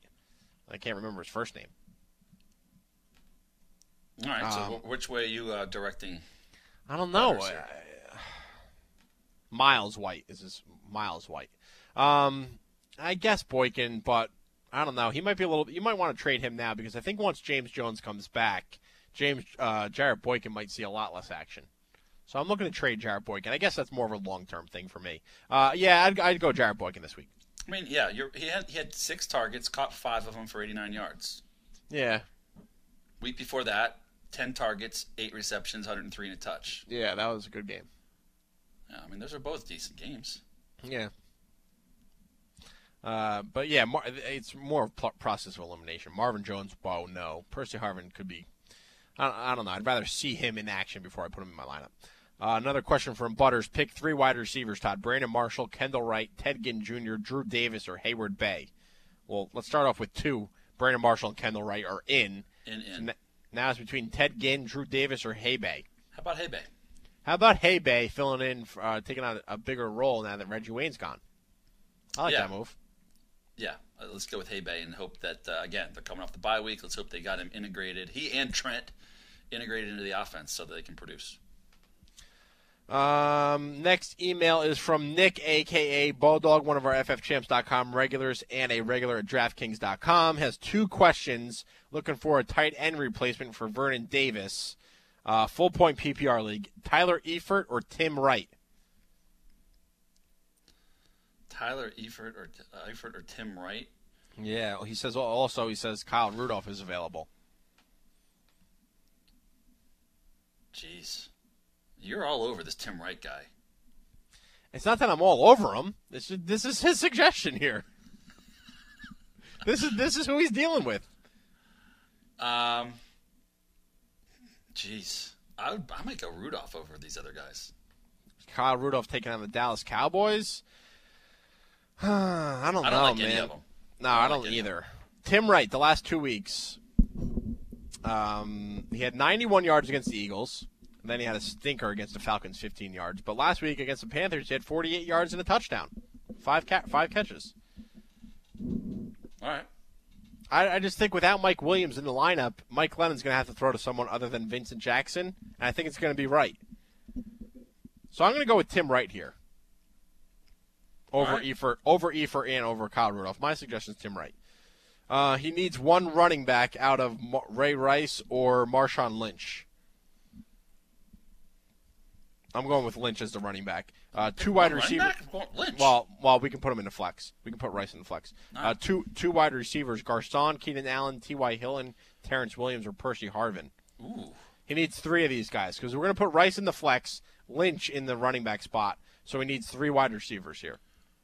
All right, and Keenan Allen, T.Y. Hilton, and then it's between Terrence Williams or Pierre Garcon. Full point PPR. Terrence Williams has been getting it done, man. Yeah, yes. I'm going to go with him. All right, I'm going to go with Terrence Williams, too. Two quick questions, RG3 or Jake Locker? RG3. RG3. One tight end in the flex, Gronk, Gonzo, Gio Bernard. Gio goes into flex, so I'm going to go with Gronk at tight end. Gronk. Yeah, I'm with you there. I think that was actually an easy one. Who is next here? Toasty Dosty. It's not. He doesn't have a question. He just says, in his opinion, his favorite holiday movie of all time is any Home Alone movie. Any of them? Like two or three, or I think there was a fourth one even. There was one with like another kid, wasn't there? Yeah, like a brother or a cousin. Yeah, I like the first one. I love the first one, man. My kids like it. I like it. I'm good with that. My brother and I tried to make reenact different traps. You know how they had the traps? He had the trap in the. We tried to do that as kids. That was a cool movie. Really? Did you have the hot iron smacking your brother in the face? No, but we had these little traps. If you went up the stairs and you stepped on them, they closed on you. These little Ghostbuster traps that when you press down on the tongue, they were these plastic things. I don't know. We were 7. Did you do the doorknob that's 500 degrees that scalded his hand? We didn't do that one either. Oh. We did something with paper. If you stepped on the paper, we put tape on paper. I think he did something Did you smash a bunch of Christmas balls on the ground and have your brother run through barefoot? No, we didn't do that one either. Did you put a nail on the steps with tar and have your brother run up the steps barefoot? No, but that's what the little thing from Ghostbusters was supposed to be. Okay. I did have a talk boy. I think in the second movie he had one of those voice recorders. I did get one of those for Christmas one year. Remember what the famous line is? From Talk Boy? Yeah. No. What does he say? You filthy animal. Oh, yeah. Good movie. I'm with you there, Toasty Dosty. I like that one. Good one. Yeah, I like that one, too. All right, next one up is Andrew C. from Cali. I like how he writes. I like his tone here. Yo, what's cracking, guys? I've been offered a trade. 10-team league, PPR. He says, I'm the master, the alpha dog. First place, 7-1. Thanks to us, of course, he says. Yeah. He's been offered Peyton Manning and Eddie Lacy for Matt Stafford and Jamal Charles. Yeah, I'm not doing that trade. Stafford and Jamal Charles, I mean, listen, I realize Peyton Manning was phenomenal in the first half of the year. I think Stafford is maybe just a couple points less than Peyton on a per-game basis. But if it's a PPR league, Jamal Charles, I mean, Eddie Lacy doesn't come near Jamal Charles in PPR.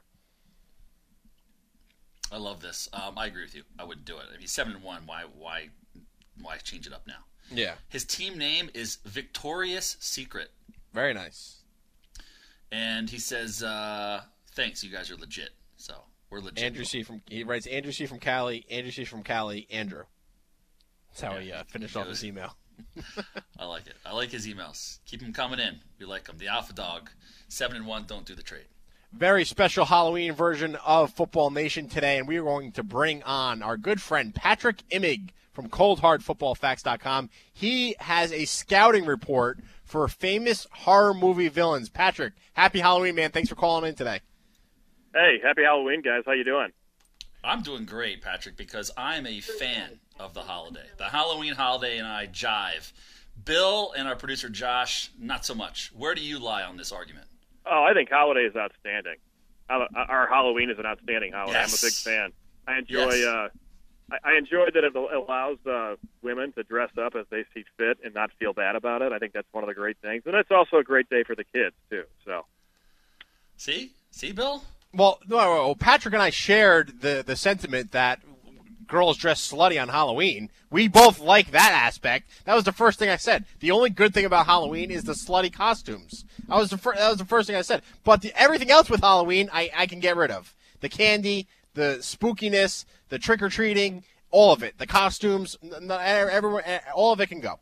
You're easily scared. You're not one of those that hands out like pennies and toothbrushes to the kids to trick-or-treaters, are you? No, I'm one of those with my lights out and my door locked. For real? Yeah. One lady, real quick, I'm going to tell you the story. One lady, I was going a couple years ago. My friends were picking me up to go to a Halloween party. My doorbell rang. I thought it was them. I opened the door. It was all these little kids. I was like, listen, I got no candy for you guys. I'm sorry. The mom ran up my driveway. What are you opening your door for if you didn't have any Halloween candy? Who do you think you're, like, screaming at me, cursing at me? Her kids were like 6 years old. I was like, lady, you're cursing in front of your kids. I'm sorry. I thought it was my friends. You knocked on my door. I'm opening because I thought it was my friends. Anyway, like people like that, they just get so crazy on Halloween. I'd like to eradicate them. Bill, you're built kind of like Michael Myers. Like, you're a big dude. Yeah. You could just hide in the bushes and scare the bejesus out of these kids. I mean, that would be fun. That's not fun to me. Hiding in bushes? What? Why would I want to do that? Why not? All right, let's get back to Patrick. He's like, what am I doing on this show? What am I doing on this show? Yeah. Poor Pat. It's nothing I don't hear in St. Louis here anytime. I'm on the radio. So. Speaking of St. Louis, quickly, Patrick, what's the feeling last night after the Cardinals lost? You know what? I'm doing pretty good. As far as the rest of the city, I think it's safe to say that it's a somber day. But you know what? It's still it's still a good thing when your team can get to the championship game. It sucks that you lose it, but the Red Sox were just the better team in the series. I mean, there's no really other way to talk about it other than the pitching was pretty equal. They just had bigger hits, and I mean, goodness, David Ortiz is just a monster. You got to have respect for that guy, even if he's on the other team. Now, you have to realize I did ask you that just out of kind of courtesy because I know you're from St. Louis, but I don't know anything about baseball, and I have no idea what you were just really saying. So I'm just going to take your word for it, Pat. Yeah, that's fine. All right. See, Pat, here's what you're dealing with, Pat. You're dealing with a guy who, A, hates Halloween. Yep. B, hates baseball. What else? There's a lot of hate with Bill. Yep. I'm a hateful guy. He's a hard guy to co-host with, Pat. I can only imagine. He does like football. He also likes you do like talking to people outside the NFL draft, though, about Buster Hyman and others like that. So that is correct. You'll always have that. You'll always be number one in my book for that. Thank you, Pat. I appreciate it. Let's get to your scouting report for the famous horror movie villains. Now, I have to admit, you ranked 11 guys here, or you gave scouting reports for 11 guys. I've only seen 3 of these movies, one of which was Ghostbusters, which is not really a horror movie to begin with. But right. I do like the fact that you put the State Puft Marshmallow Man. Let's start off with who you think the best player in the NFL would be out of all these horror movie characters. Well, I think it's a toss-up between Jason Voorhees and Michael Myers. And really, I'm always partial to Michael because I'm a fan of the movie Halloween. Yes. If I'm gonna watch a horror movie, that's the one to watch. The original one. The way they made that movie was pretty incredible. I think they were on a really limited budget. I'm going deep here on facts for you. $70,000 budget, I believe. Yeah. Wow. Absolutely, and they spray painted the leaves, and they filmed it in California to make it look like, they had to make it look like fall. They did all kinds of great stuff with it, but the bottom line is, Michael Myers, you just can't knock him down. Just when you think he's down, he's going to get back up, and I think he's not going to win on style points, but as far as just being able to plow through and keep going, I think he's somebody you could probably hand the ball off to, 15 to 20 times. And I believe I made the comparison that he was kind of like the serial killing version of John Riggins, yeah. Where it's nice. He's not going to be, he's not going to wow you with the speed, but he's going to be damn effective, and I think he has I think he would have potential. I love the report here. His biggest weakness, past family troubles, could make him a locker room cancer. Exactly. That's good stuff. Yeah, man. If you killed your sister or your parents and you committed to an insane asylum. So basically, you got to think that at the scouting combine for the player interviews, there's going to be a lot of questions there. So he would have landed on the Bengals or the Raiders. Right. He would, yeah. Especially the Bengals of like 2 or 3 or 4 years ago, when it seemed like everybody on their defensive line had a criminal record. Yeah, I think he could look good in the black and orange too. Now that you say it, I like it. I think that'd be a good one. Now, Bill, the one thing that caught Bill's attention from your article was the picture of Jessica Biel. Love her. Sweating through her tank top, as you write, right. In the remake for the Texas Chainsaw Massacre. Talk to us about Leatherface and his NFL scouting report. Well, I think Leatherface, I think it's going to come down to whether or not he wants to adhere to the rules. Now, he's obviously gained a lot of infamy by creating masks out of human flesh. So, if he's willing to wear the NFL mask and abide by those rules, I think he could be powerful as, maybe a tight end. I think I could see him being kind of like a Gronk type. He's going to have to, you can't bring your weapons with you though. I don't think that the NFL they'd probably frown upon that. And that's kind of why I thought Michael Myers would stand out, because Michael Myers' strength, he doesn't necessarily need his butcher knife to slaughter somebody. He can use his hands, and he can get creative sometimes too. Now, so, Pat, I heard that Leatherface did not score well in the Wonderlick. Is that going to affect? No, he didn't, and I think that they chalked that up to just being secluded in a basement for his entire life. He doesn't really get out much. I don't know if that's why. Anytime you say Wonderlick, it makes me think of Vince Young. I don't know if his Wonderlick score was on par with Vince Young, but it was definitely raised some red flags in NFL circles. What do you think, Bill? So the only movie you've seen on here, Bill, is Ghostbusters, for God's sakes. I've seen Psycho the remake. Vince Vaughn? Yes, with Vince Vaughn. I've seen Ghostbusters, and I've seen Scream. Well, you should just... Now, yeah, and I think Scream is an interesting case because you could, like I mentioned in the article, there's multiple people that played the Ghostface Killer. Right. So that would kind of... If they're allowed to stay incognito, that's going to be tough for any defense to prepare for the Ghostface Killer, because you don't really know who it's going to be. Now, the flip side to that is, unlike Michael Myers and Jason Voorhees, and even Leatherface to an extent, the Ghostface Killer doesn't really take punishment well, so you'd have to just make sure that you had some of your other Ghostface people, in the locker room in the event that one of them went down in the first half. Bill, so you have not seen The Shining? No. Seriously? So Jack Torrance, what does he say? What is the famous line? Here's Johnny's Johnny. Here? Yeah, here's Johnny. Right, I have no idea what that's referring to. Do you ever hear of an actor named Jack Nicholson? Yeah, I know who Jack Nicholson is, Todd. Okay. Well, I love this movie. To me, Halloween's one, and Shining is right up there in horror flicks. Not a very Halloween-y type movie, more of a wintry. Yeah, the Shining. I'm with you there. I think The Shining actually might be a little bit. They've definitely got their own ways of scaring people, and that there's a little bit more realism, I think, just because it's a dad who's going crazy, whereas Michael Myers is just he can't really be killed. Right. But I think but they both have their perks, and I think this time of year Halloween's definitely the go-to for the flick. But I'm with you. I think you could definitely have a good time watching The Shining on a cold night somewhere. I hear you, but let's talk about Jack Torrance, the villain in that movie, the Jack Nicholson. All right, so Michael Myers, Jason Voorhees, Leatherface. These are big, menacing. They're kind of built like Bill Enright. They're big, tight end looking guys. Okay, Jack Torrance, not so much. I mean, he's kind of built like a kicker. So where does he fit in? I mean, in the scouting report, what is he being kind of recruited as? What position would he play? Well, I think scouts, after doing the analysis of just his interviews and his Wonderlic test and the combine itself, he's not a like you said, he's not a physically imposing. He's not naturally gifted physically or athletically, but he's got an uncanny ability to just kind of go crazy.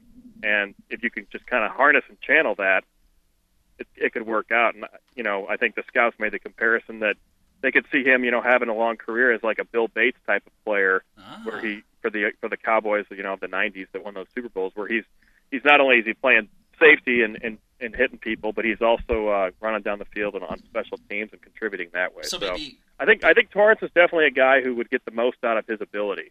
Maybe like a Larry Izzo, too. Sure. Yeah, you can go that route. Got it. Yeah, see that? There you go, Bill. So there's a place for Jack Torrance in the NFL. Pat Imig is our guest from ColdHardFootballFacts.com. You can follow Pat at Patrick Imig. He's also the host of The People Show on CBS Sports Radio 920 AM or Inside St. Louis, InsideSTL.com. Pat, a couple more questions for you. What do you think of the NFL season so far? If you had to pick one scary guy in the NFL as a player, who would it be? One scary guy. Yeah, who's the scariest player in the NFL? Well, he's not a player, but Jerry Jones scares me. Just with all the plastic surgery, that scares me. Okay. As far as on the field, man, it's a tough one. I'll tell you what, Bill. I wouldn't want to be an opposing quarterback when Sue's about to stomp on me. I was going to say Sue, J.J. Watt, or what about Marshawn Lynch? He's a scary dude. Yeah, what? I think I'm with you on Sue and on Lynch. Lynch is actually, he kind of looks the most like the Predator, and that's something that our scouts probably missed. Right. With that write-up on Cold Hard Football Facts. But Lynch is an imposing guy. Sue, definitely. And then, here in St. Louis, to me right now, the Kellen Clemond scares the hell out of me. So the idea of Kellen Clemond starting quarterback, trying to win a game on the final play of Monday Night Football, that's frightening to me. That's downright scary. One final question for you, Pat. If you had to pick one of these guys, who would it be that you want on your team long-term, not just for like one or two games? Who would it be long-term? Out of the list from the 11? Right. I think I just got to go with Michael Myers. You're sticking with your boy Myers, huh? Yeah, I just think, like I said, it's not flashy, it's not fancy, but he's gonna grind out. He's gonna wear down defenses, and every time you think he's done for on the sideline, he's gonna pop back up, and he doesn't have that breakaway speed, but if you got a quarterback that can hand him the ball and you can make plays downfield. You don't need him to run 80 yards a drive. He can just kind of come in as needed. So I think Myers would have the most longevity. Quote from your scouting report: biggest strength for Michael Myers from Halloween: endurance, toughness, can withstand punishment, and just keeps on plowing ahead. Those are the kind of football players we like. Indeed. Patrick Imig from ColdHardFootballFacts.com. Again, you can follow Pat on Twitter at Patrick Imig. We appreciate you coming on, man. And great list. This is really good stuff. Even though I don't like Halloween, I really enjoyed your scouting report for the famous horror movie villains. Appreciate it, fellas, and we'll have to get you guys here on St. Louis airwaves here sometime in the near future. Absolutely. If you ever need anything fantasy football related, you let Todd know because, I'm too busy to do that stuff. Sounds like a plan, my friend. I'm just kidding. Anytime, Pat. We appreciate you coming on. All right, take care. Thanks, Pat. Take care. All right, that article is on coldhardfootballfacts.com, Bill, and it's we actually also featured it at Football Nation today, given the holiday that is today. Yeah, Bill, I'm gonna throw it up on Facebook too because it's just that good. Yeah, I put it on Facebook, Twitter. I did the whole thing. It's pretty funny. So the other guys that he does a scouting report on are Norman Bates from Psycho. I'll just rattle them off. Frankenstein. Okay. He didn't mention Frankenstein. I was kind of waiting for him to say, listen, this is a perfect tight end, but I guess his speed and agility is just not there. Who would you rather have a tight end now? Would you rather have like a Gronk, Jimmy Graham, or an old-fashioned tight end like Mike Ditka back in the day.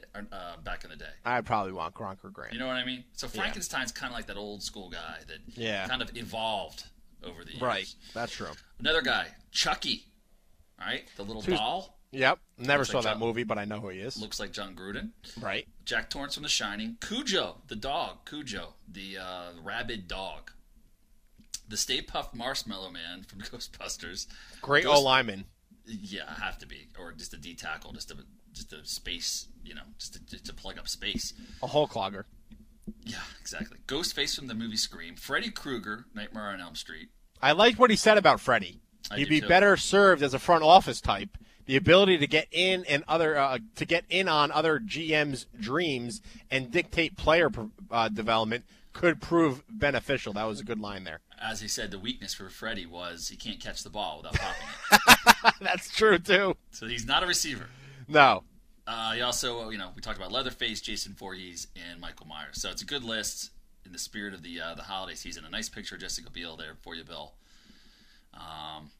Good stuff, man. It's disappointing that, you haven't seen any of these movies. You've really got to see The Shining and Halloween, please. Just watch those two. Just watch those two. I'm sure I've seen, haven't there been 20 Halloweens? Well, yeah, the franchise took off, and it's gone through different iterations. Just watch the first one, the original from 1978 or whatever. Is that with Jamie Lee Curtis? Yes. You see her naked? No. No, well, then I have no interest. Tight sweaters. Nah. But no interest. No. She's really young in that one. It's like her first movie ever. I'm legit scared. I will have nightmares if I watch these movies. I watch PJ Souls. What? PJ Souls. What's that? She's a girl. A girl you see topless. There's a couple topless girls in this one, but not Jamie Lee. A new show on FX is American Horror Story. You watch that show? I did, yeah. Well, my girlfriend loves it, and she makes me watch it every Wednesday night. I have to watch this show, and I'm legit a little bit, creeped out. For a big guy, Todd, I'm very, very much a scaredy cat, and I have no problem admitting it. We're learning a lot about you, Bill. You're just a scared little boy. All right, we got a lot to break down. About a half hour left in the show. Full breakdown of the Week 9 matchups. We'll also take more of your fantasy football telephone calls and emails. 855-478-7030 is the phone number. Radio at footballnation.com is the email address. More Football Nation coming up right after this. Todd DeVries and Bill Enright bring you the latest trends from the NFL on Football Nation.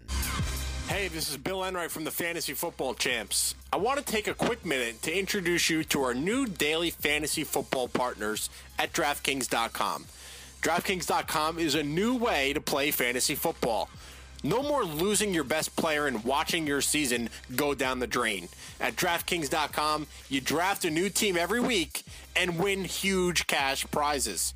Here's a true story. Last year, one guy won $100,000 in his very first football contest. $100,000 the first time he played. Sign up now with promo code CHAMPS and get a free contest entry once you deposit. Again, that's DraftKings.com. Promo code CHAMPS. Good luck. ColdHardFootballFacts.com Insider will change the way you look at the game of pro football with our groundbreaking quality stats. These are stats that have direct correlation to winning football games. The proof is in our performance at Cold Hard Football Facts Insider. We analyze every team and pick every game every week, straight up and against the spread. Cold Hard Football Facts insiders have gone 500 or better against the spread in an incredible 72% of weeks since the start of the 2009 season. Visit coldhardfootballfacts.com, click CHFF Insider, and uncover the statistical secrets that separate winners from losers in NFL games. The proof is in our performance. Become a Cold Hard Football Facts insider today at coldhardfootballfacts.com. You know who wasn't surprised when the likes of Colin Kaepernick, Alfred Morris, Doug Martin, and RG3 took the NFL by storm last fall? The guys at CollegeFootballGeek.com. That's who. CollegeFootballGeek.com has been the nation's premier college fantasy football strategy and advice site since 2008. We're in the business of identifying fantasy gold at the college level. At CollegeFootballGeek.com, you can run mock drafts against the mighty CFG computer, customize your own fantasy cheat sheets, tap into our experts for advice, and keep up with the latest player news for all 124 schools. And the best part, it's free to subscribe. So whether you want to dominate your college fantasy football league, or if you simply want to get an edge on your NFL fantasy leagues by identifying tomorrow's fantasy stars today, check out collegefootballgeek.com. Win your fantasy league and your trophy too. It's FF Champs. FF Champs for you. News, advice, rankings, and expert advice too. FF Champs is for you. FFChamps.com, ensuring you win from draft to playoffs. FFChamps.com, extraordinary results for fantasy football dominance.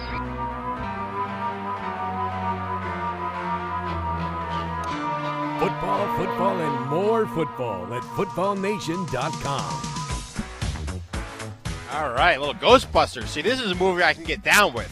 Not too scary, but still, like, funny enough where I can kind of convince people that it's a comedy, and that's why I like it. You don't put Ghostbusters in a horror movie territory? No, right? More of a comedy? No. It's science, like, science fiction? It's in the Casper the Friendly Ghost category for, like, 5- and 6-year-olds. I can get down with some Casper. Yeah.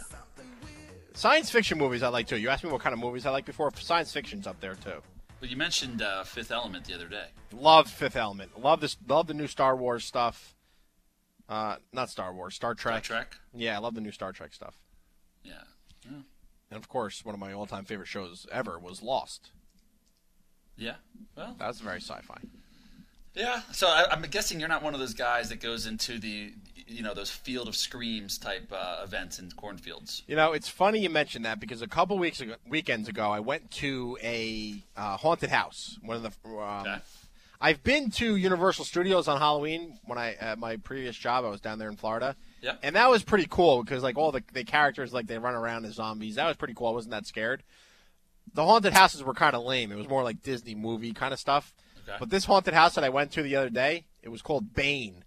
It was in New Jersey. It was in North Jersey. It was called Bane, and it wasn't scary. Like yeah, people pop out at you and kind of like that kind of scary. It was like psychologically scary. Like they put me in a box, they locked the box, they spun me around. I get out of the box, it's pitch black, and then all of a sudden I walk into this next room and like the walls are moving. I'm dizzy as hell. The walls are moving all around me. You had to crawl through one of those things that, you know, that like one of those things that they put at the morgue, like those sliding things that they like it leads to like the refrigerator or whatever. Okay. You had to crawl through one of those. It was just very, very like messed with your mind, which I actually enjoyed. I went with a bunch of couples, and I couldn't be the only one that stayed outside while my girlfriend went in. So I had to do it, and I'm very thankful that I did it because it was actually kind of cool. You fit through that thing? You fit in? Barely fit through. What if you got wedged in there? I was very – I was like, listen, I'm not going to fit. And, you know, they have like a person in a mask like walk – you know, like telling you to do – like go to the next step. I was like, yo, man, I'm not going to fit in here. Just get in. I was like, no, you don't understand. I was like, no, you don't understand. I'm not going to fit in this box. He's like, you'll fit. Get in the box. I was like, I don't know, dude. I'm not going to fit. He's like, yo, you're holding up the line. Get in. You'll fit. Like, it took me 3 times to finally get through to him, you know, to talk in his normal voice. He finally broke character? Yeah, he broke character. He's like, yo, man, can you just get in? You're holding up the line. It was good. Good stuff. But, you know, I went with a group of, I think, 10, and they separate you right away. So, you know, it was kind of fun. No, well, I mean, they separated you into couples, so it was like 2 at a time. Okay, all right. Yeah. All right. Yeah. See, a little Halloween fun for Bill. I actually enjoyed that. I did. You're coming around. I enjoyed that. Well, I wouldn't go that far. All right. But what's next? I did enjoy that. Let's get to some emails. I want to help out as many people as possible for Week 9, crucial Week 9 here in the NFL and the fantasy football season. But I don't know who's next on our list. All right, I think Lou Catch-22 is next. Okay, what do we got for Lou? He's trying to improve his roster. His record is 4-4, full-point PPR. Yeah. Who should I grab off the waiver wire, if anybody? Okay. Monte Ball, Kendall Hunter, Bryce Brown, McGahee, Ivory. Not a lot of wide receivers here. Drew Davis, Riley Cooper. No one really a wide receiver. I would go after a running back, either Monte Ball or Kendall Hunter. Are you dropping from his roster? I might drop Nate Washington. Yeah, I would drop Nate Washington. But, Todd, you know what? He has LaShawn McCoy. Would it be smart if he had Bryce Brown? Oh, good point. You know, like, if you're going to handcuff somebody, it might as well be your handcuff. Good point. I mean, so he's already got Joyke Bell and Ben Tate, so he's already got, like, handcuffs for guys he doesn't have the lead dog for. Yeah, but he's smart. Yeah, that's what I would go with. Although I think Monte Ball, man, something about that guy, I think he's going to end up taking over because we know Sean Moreno just can't stay healthy. Maybe, hey, he has Kimbrel Tompkins on his team. So drop Tompkins, drop Nate Washington, pick up Ball, and pick up Bryce Brown? They don't have four backup running backs. Yeah, that's not a bad idea. Hey, hopefully one of them goes down for, you know, losing. I'm not huge on Kimbrel Tompkins the rest of the way. And Nate Washington, I don't care about him either. So I'm looking to see if he can get through with the rest of what he has. Keenan Allen, Cecil Shorts. That might be what I would do, Bill. Yeah, that's what I would go with. So there you go. He ends the email. You guys are awesome. Thank you so much. Happy Halloween, Todd. Happy Thursday Night Football, Bill. Don't forget to turn off your porch lights. He doesn't acknowledge you because you're a non-believer. That's fine. That's fine with me. He says Happy Thursday Night Football because he knows that's what I'm going to be doing. There you go. No one better interrupt the game tonight. What do you mean, streaker?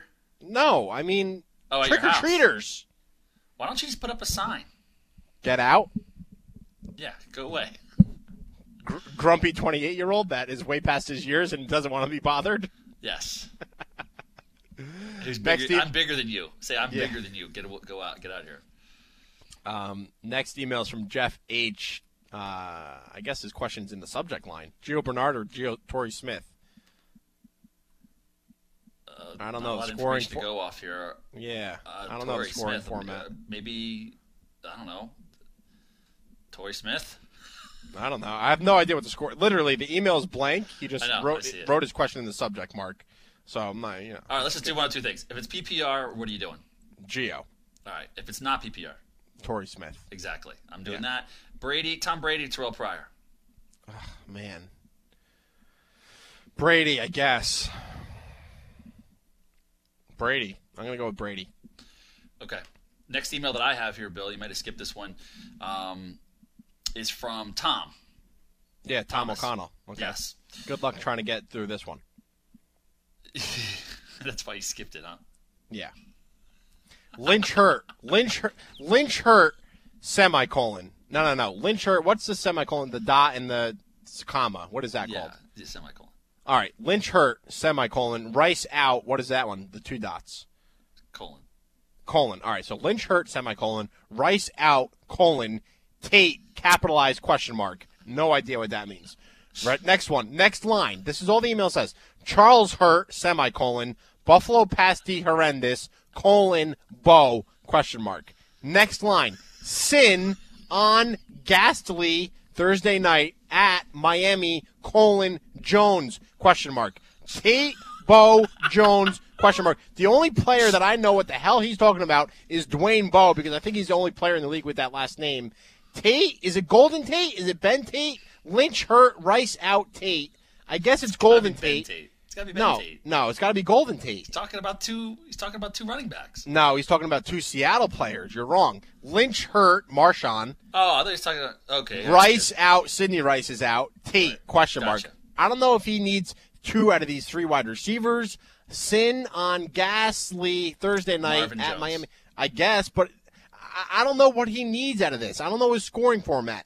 It's man. It's PPR pick two, it says. PPR pick two. Oh, in the subject. Yeah, so there you go. Tate, Golden Tate, Dwayne Bowe, Marvin Jones, pick two. I'm going Tate and Jones. This probably is the worst way to write an email possible for such a simple question.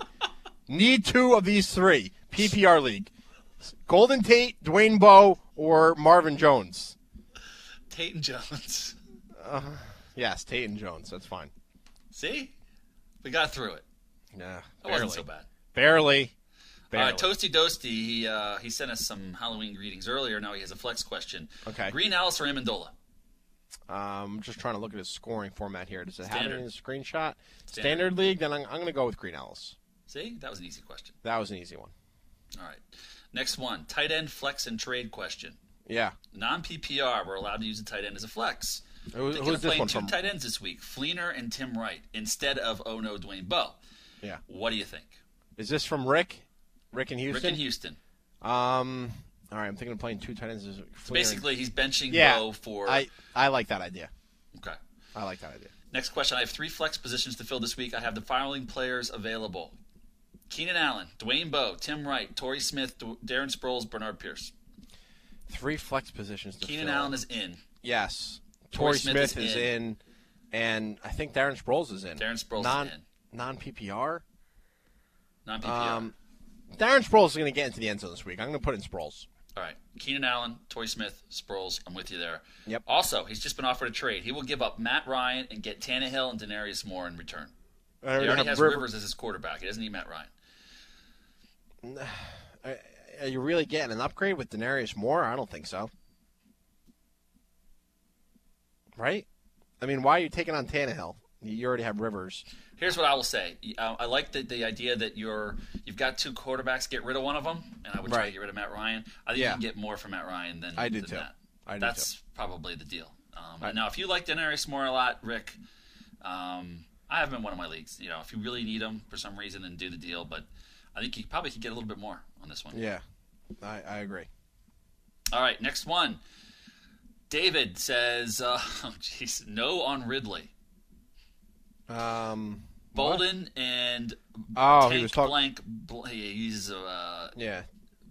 You can say it. Bolden and Tank-ass Blount steals touches. Yeah, I guess he was talking about our DraftKings overpriced. Yes. Listen, they're not stealing touches anymore.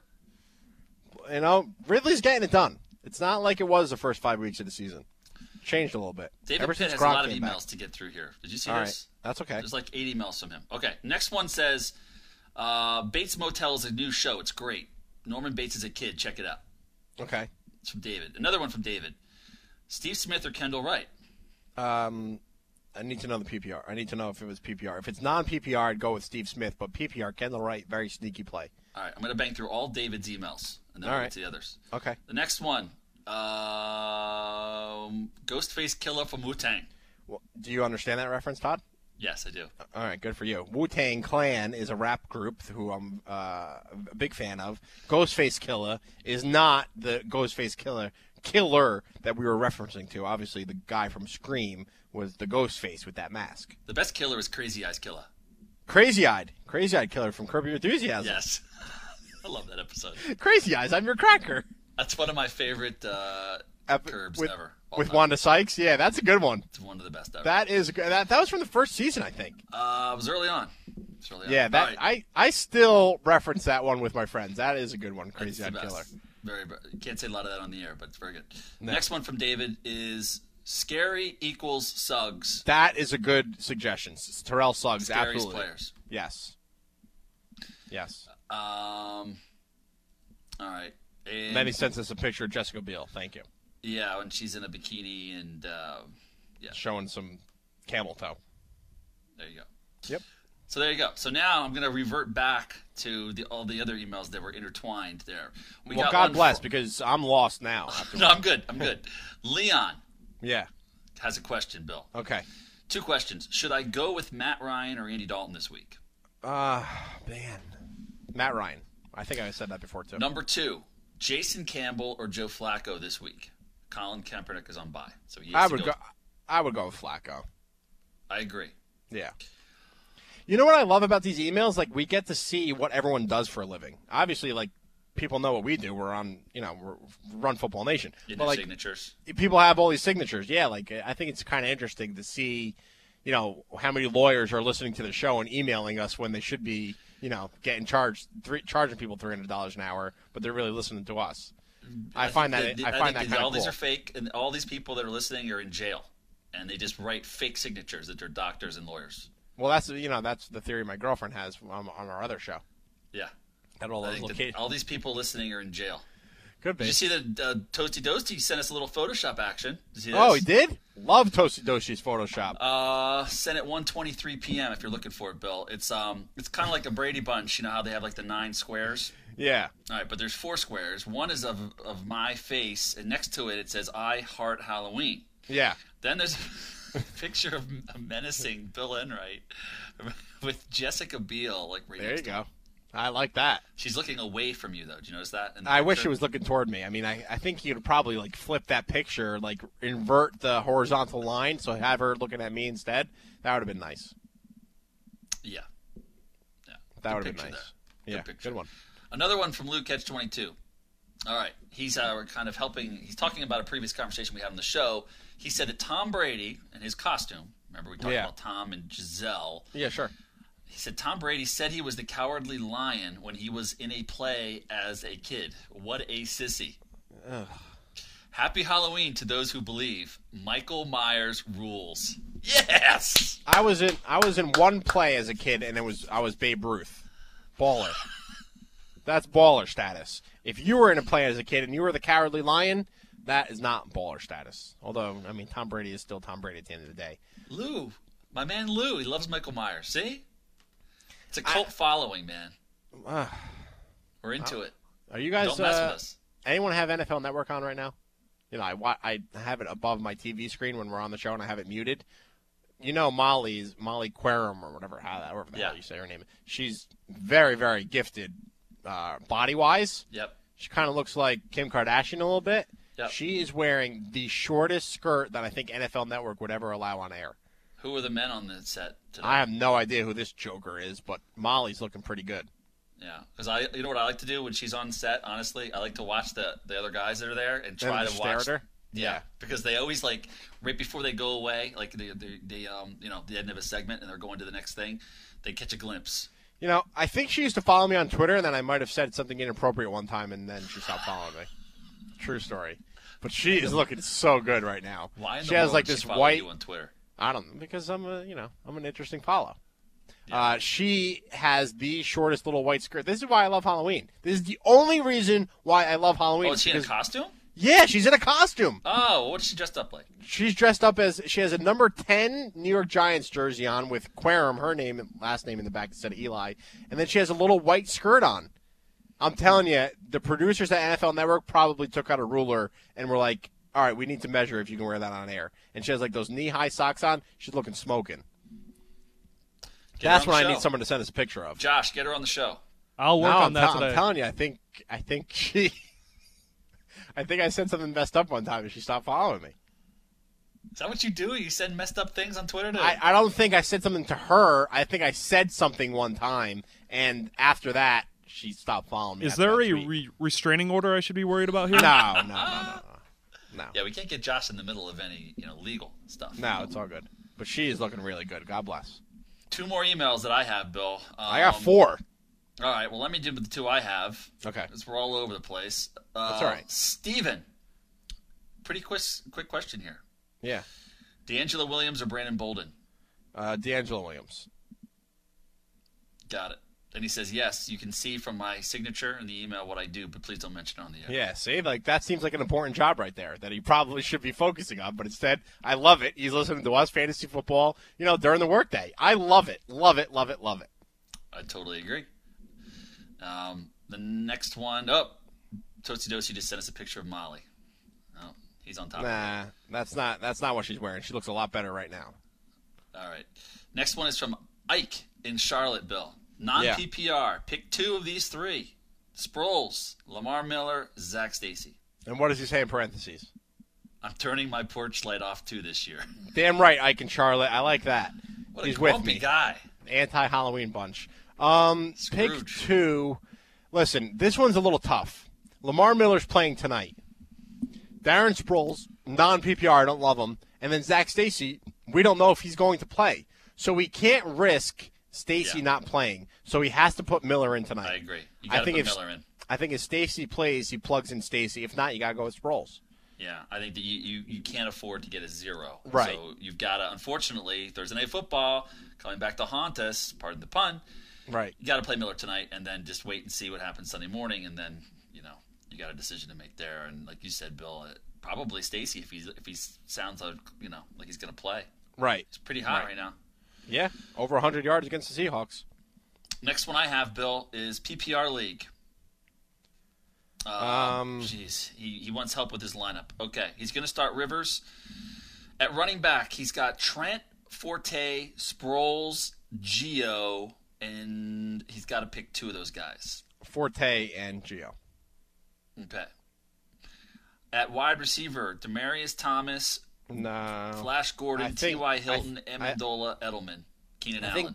I think that's supposed to be Daniel Thomas. Demaryius Thomas is on a bye this week. All right. Well, it says D. Thomas. I have no idea. All right. I don't either. It's not. Maybe you're right, because I mean that's okay. I see what you're saying. That's his last running back, not his first receiver. Right. All right. Gordon, Hilton, Amendola, Edelman, Keenan Allen, Knicks. PPR. I'm going with Hilton and Gordon.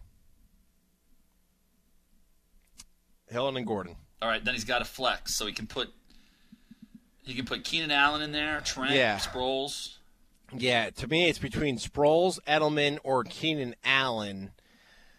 Oh boy, that's tough. I just wish Darren Sproles had a better game last week, because to me it would be a no-brainer. I kind of wish Danny Amendola had a better game last week. I'm going to suggest going with Keenan Allen here. I know that might be a little sketchy, but he's putting up big-time stats, and they're coming off a bye, and they're playing against the Redskins. He's starting Rivers at quarterback. Yeah, go with Rivers and Allen. I like that matchup this week. Okay.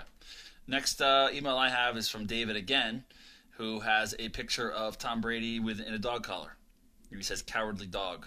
Yeah. David's very active with the emails today.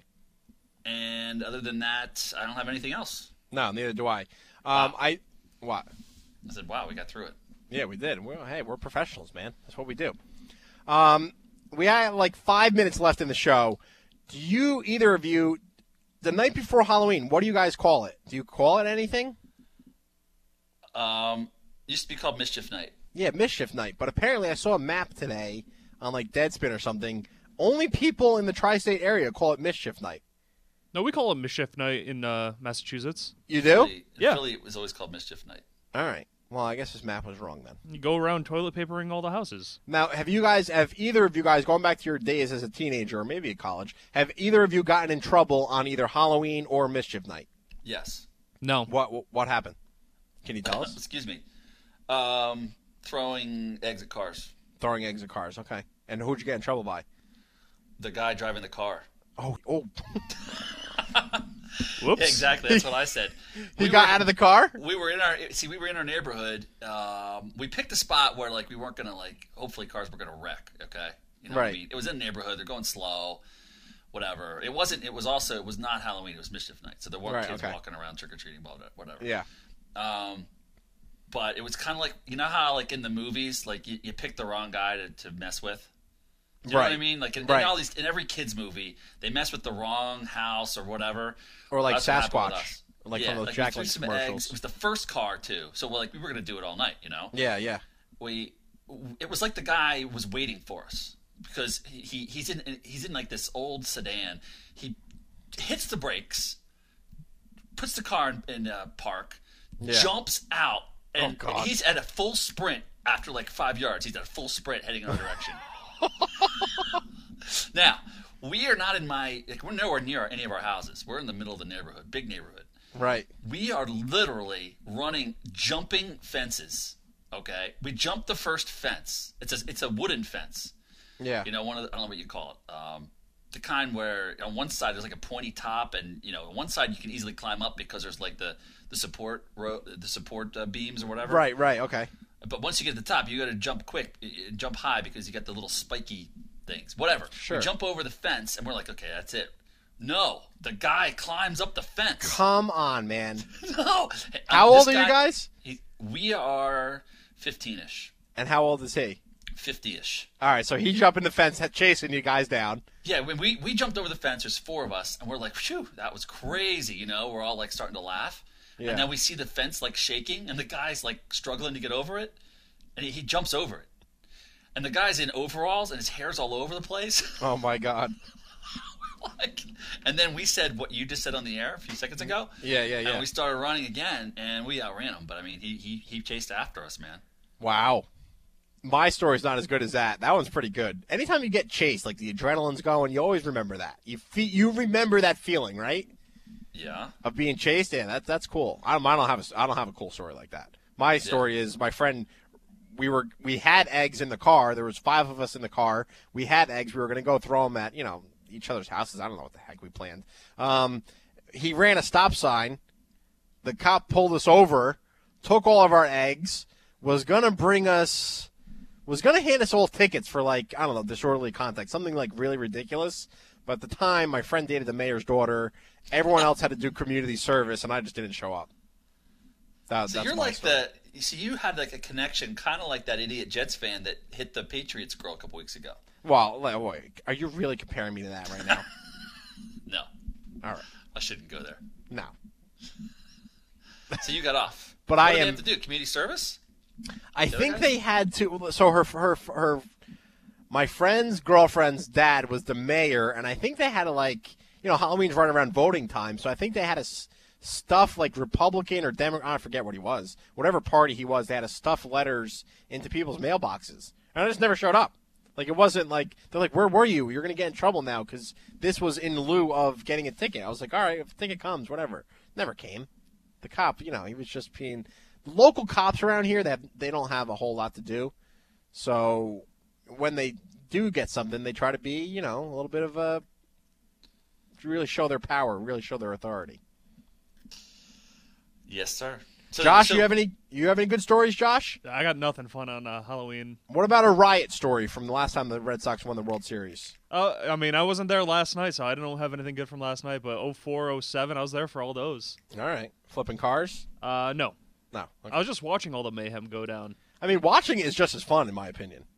No, the best thing I ever saw was, I think, 03 when they won in the ALDS. Just to move on, there was a guy standing on top of his car right next to Fenway with a taser, just waving it at people, trying to protect his car.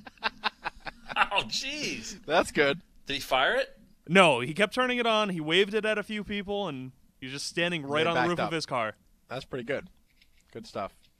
All right, we're going to wrap up this Halloween edition of Football Nation here in Week 9. Todd, do you have any closing thoughts before we take off? Bill, here's what you got to do. My closing thought is this. Run down to your local, grocery store. Red Box, whatever. Spend $5 on a couple bags of candy. No. And put it at your front door and have a little fun. Here's the thing, dude. We get off air at 6 o'clock tonight. We have another radio show coming up after this. Then I do a live webcast at 7:30 with everyone from FFChamps.com. By the time that is over, it's 8:15. There better be no more trick-or-treaters coming to my door, because as soon as that game kicks off, I'm laying down on my couch, or I might go to the cigar lounge tonight. I'm not sure yet if my friend's working. But I'm watching the game somewhere. And if my doorbell's ringing throughout our radio show or throughout my webcast tonight at 7:30, I'm doing it, those trick-or-treaters better stop at 8 o'clock because we're going to have problems. Didn't you dress up as Bane last year from Batman? Yeah, but I was a bouncer at my friend's Halloween party. So Bane costume on and answer the door like Bane. No, that costume's like a whole thing. I have my brother's big bulletproof vest from the Army. It's like 45 pounds. I'm not doing that. The mask is like sweaty. I can't breathe out of it. No. All right. Well, those were my closing thoughts, Bill. So I'm trying to get you into this Halloween spirit. I'm sorry. It's not working. No, it's not. Christmas time, Thanksgiving time, I'll be all in. All right. Well, we'll do Thanksgiving and Christmas shows here on the show. So then you'll be able to talk the talk and walk the walk. That's what we're looking forward to. For Josh Deering, Todd DeVries, I want to thank all of our callers today, all of our emailers. We had a lot of fun. Happy Halloween and best of luck in Week 9. Football, and more football at FootballNation.com.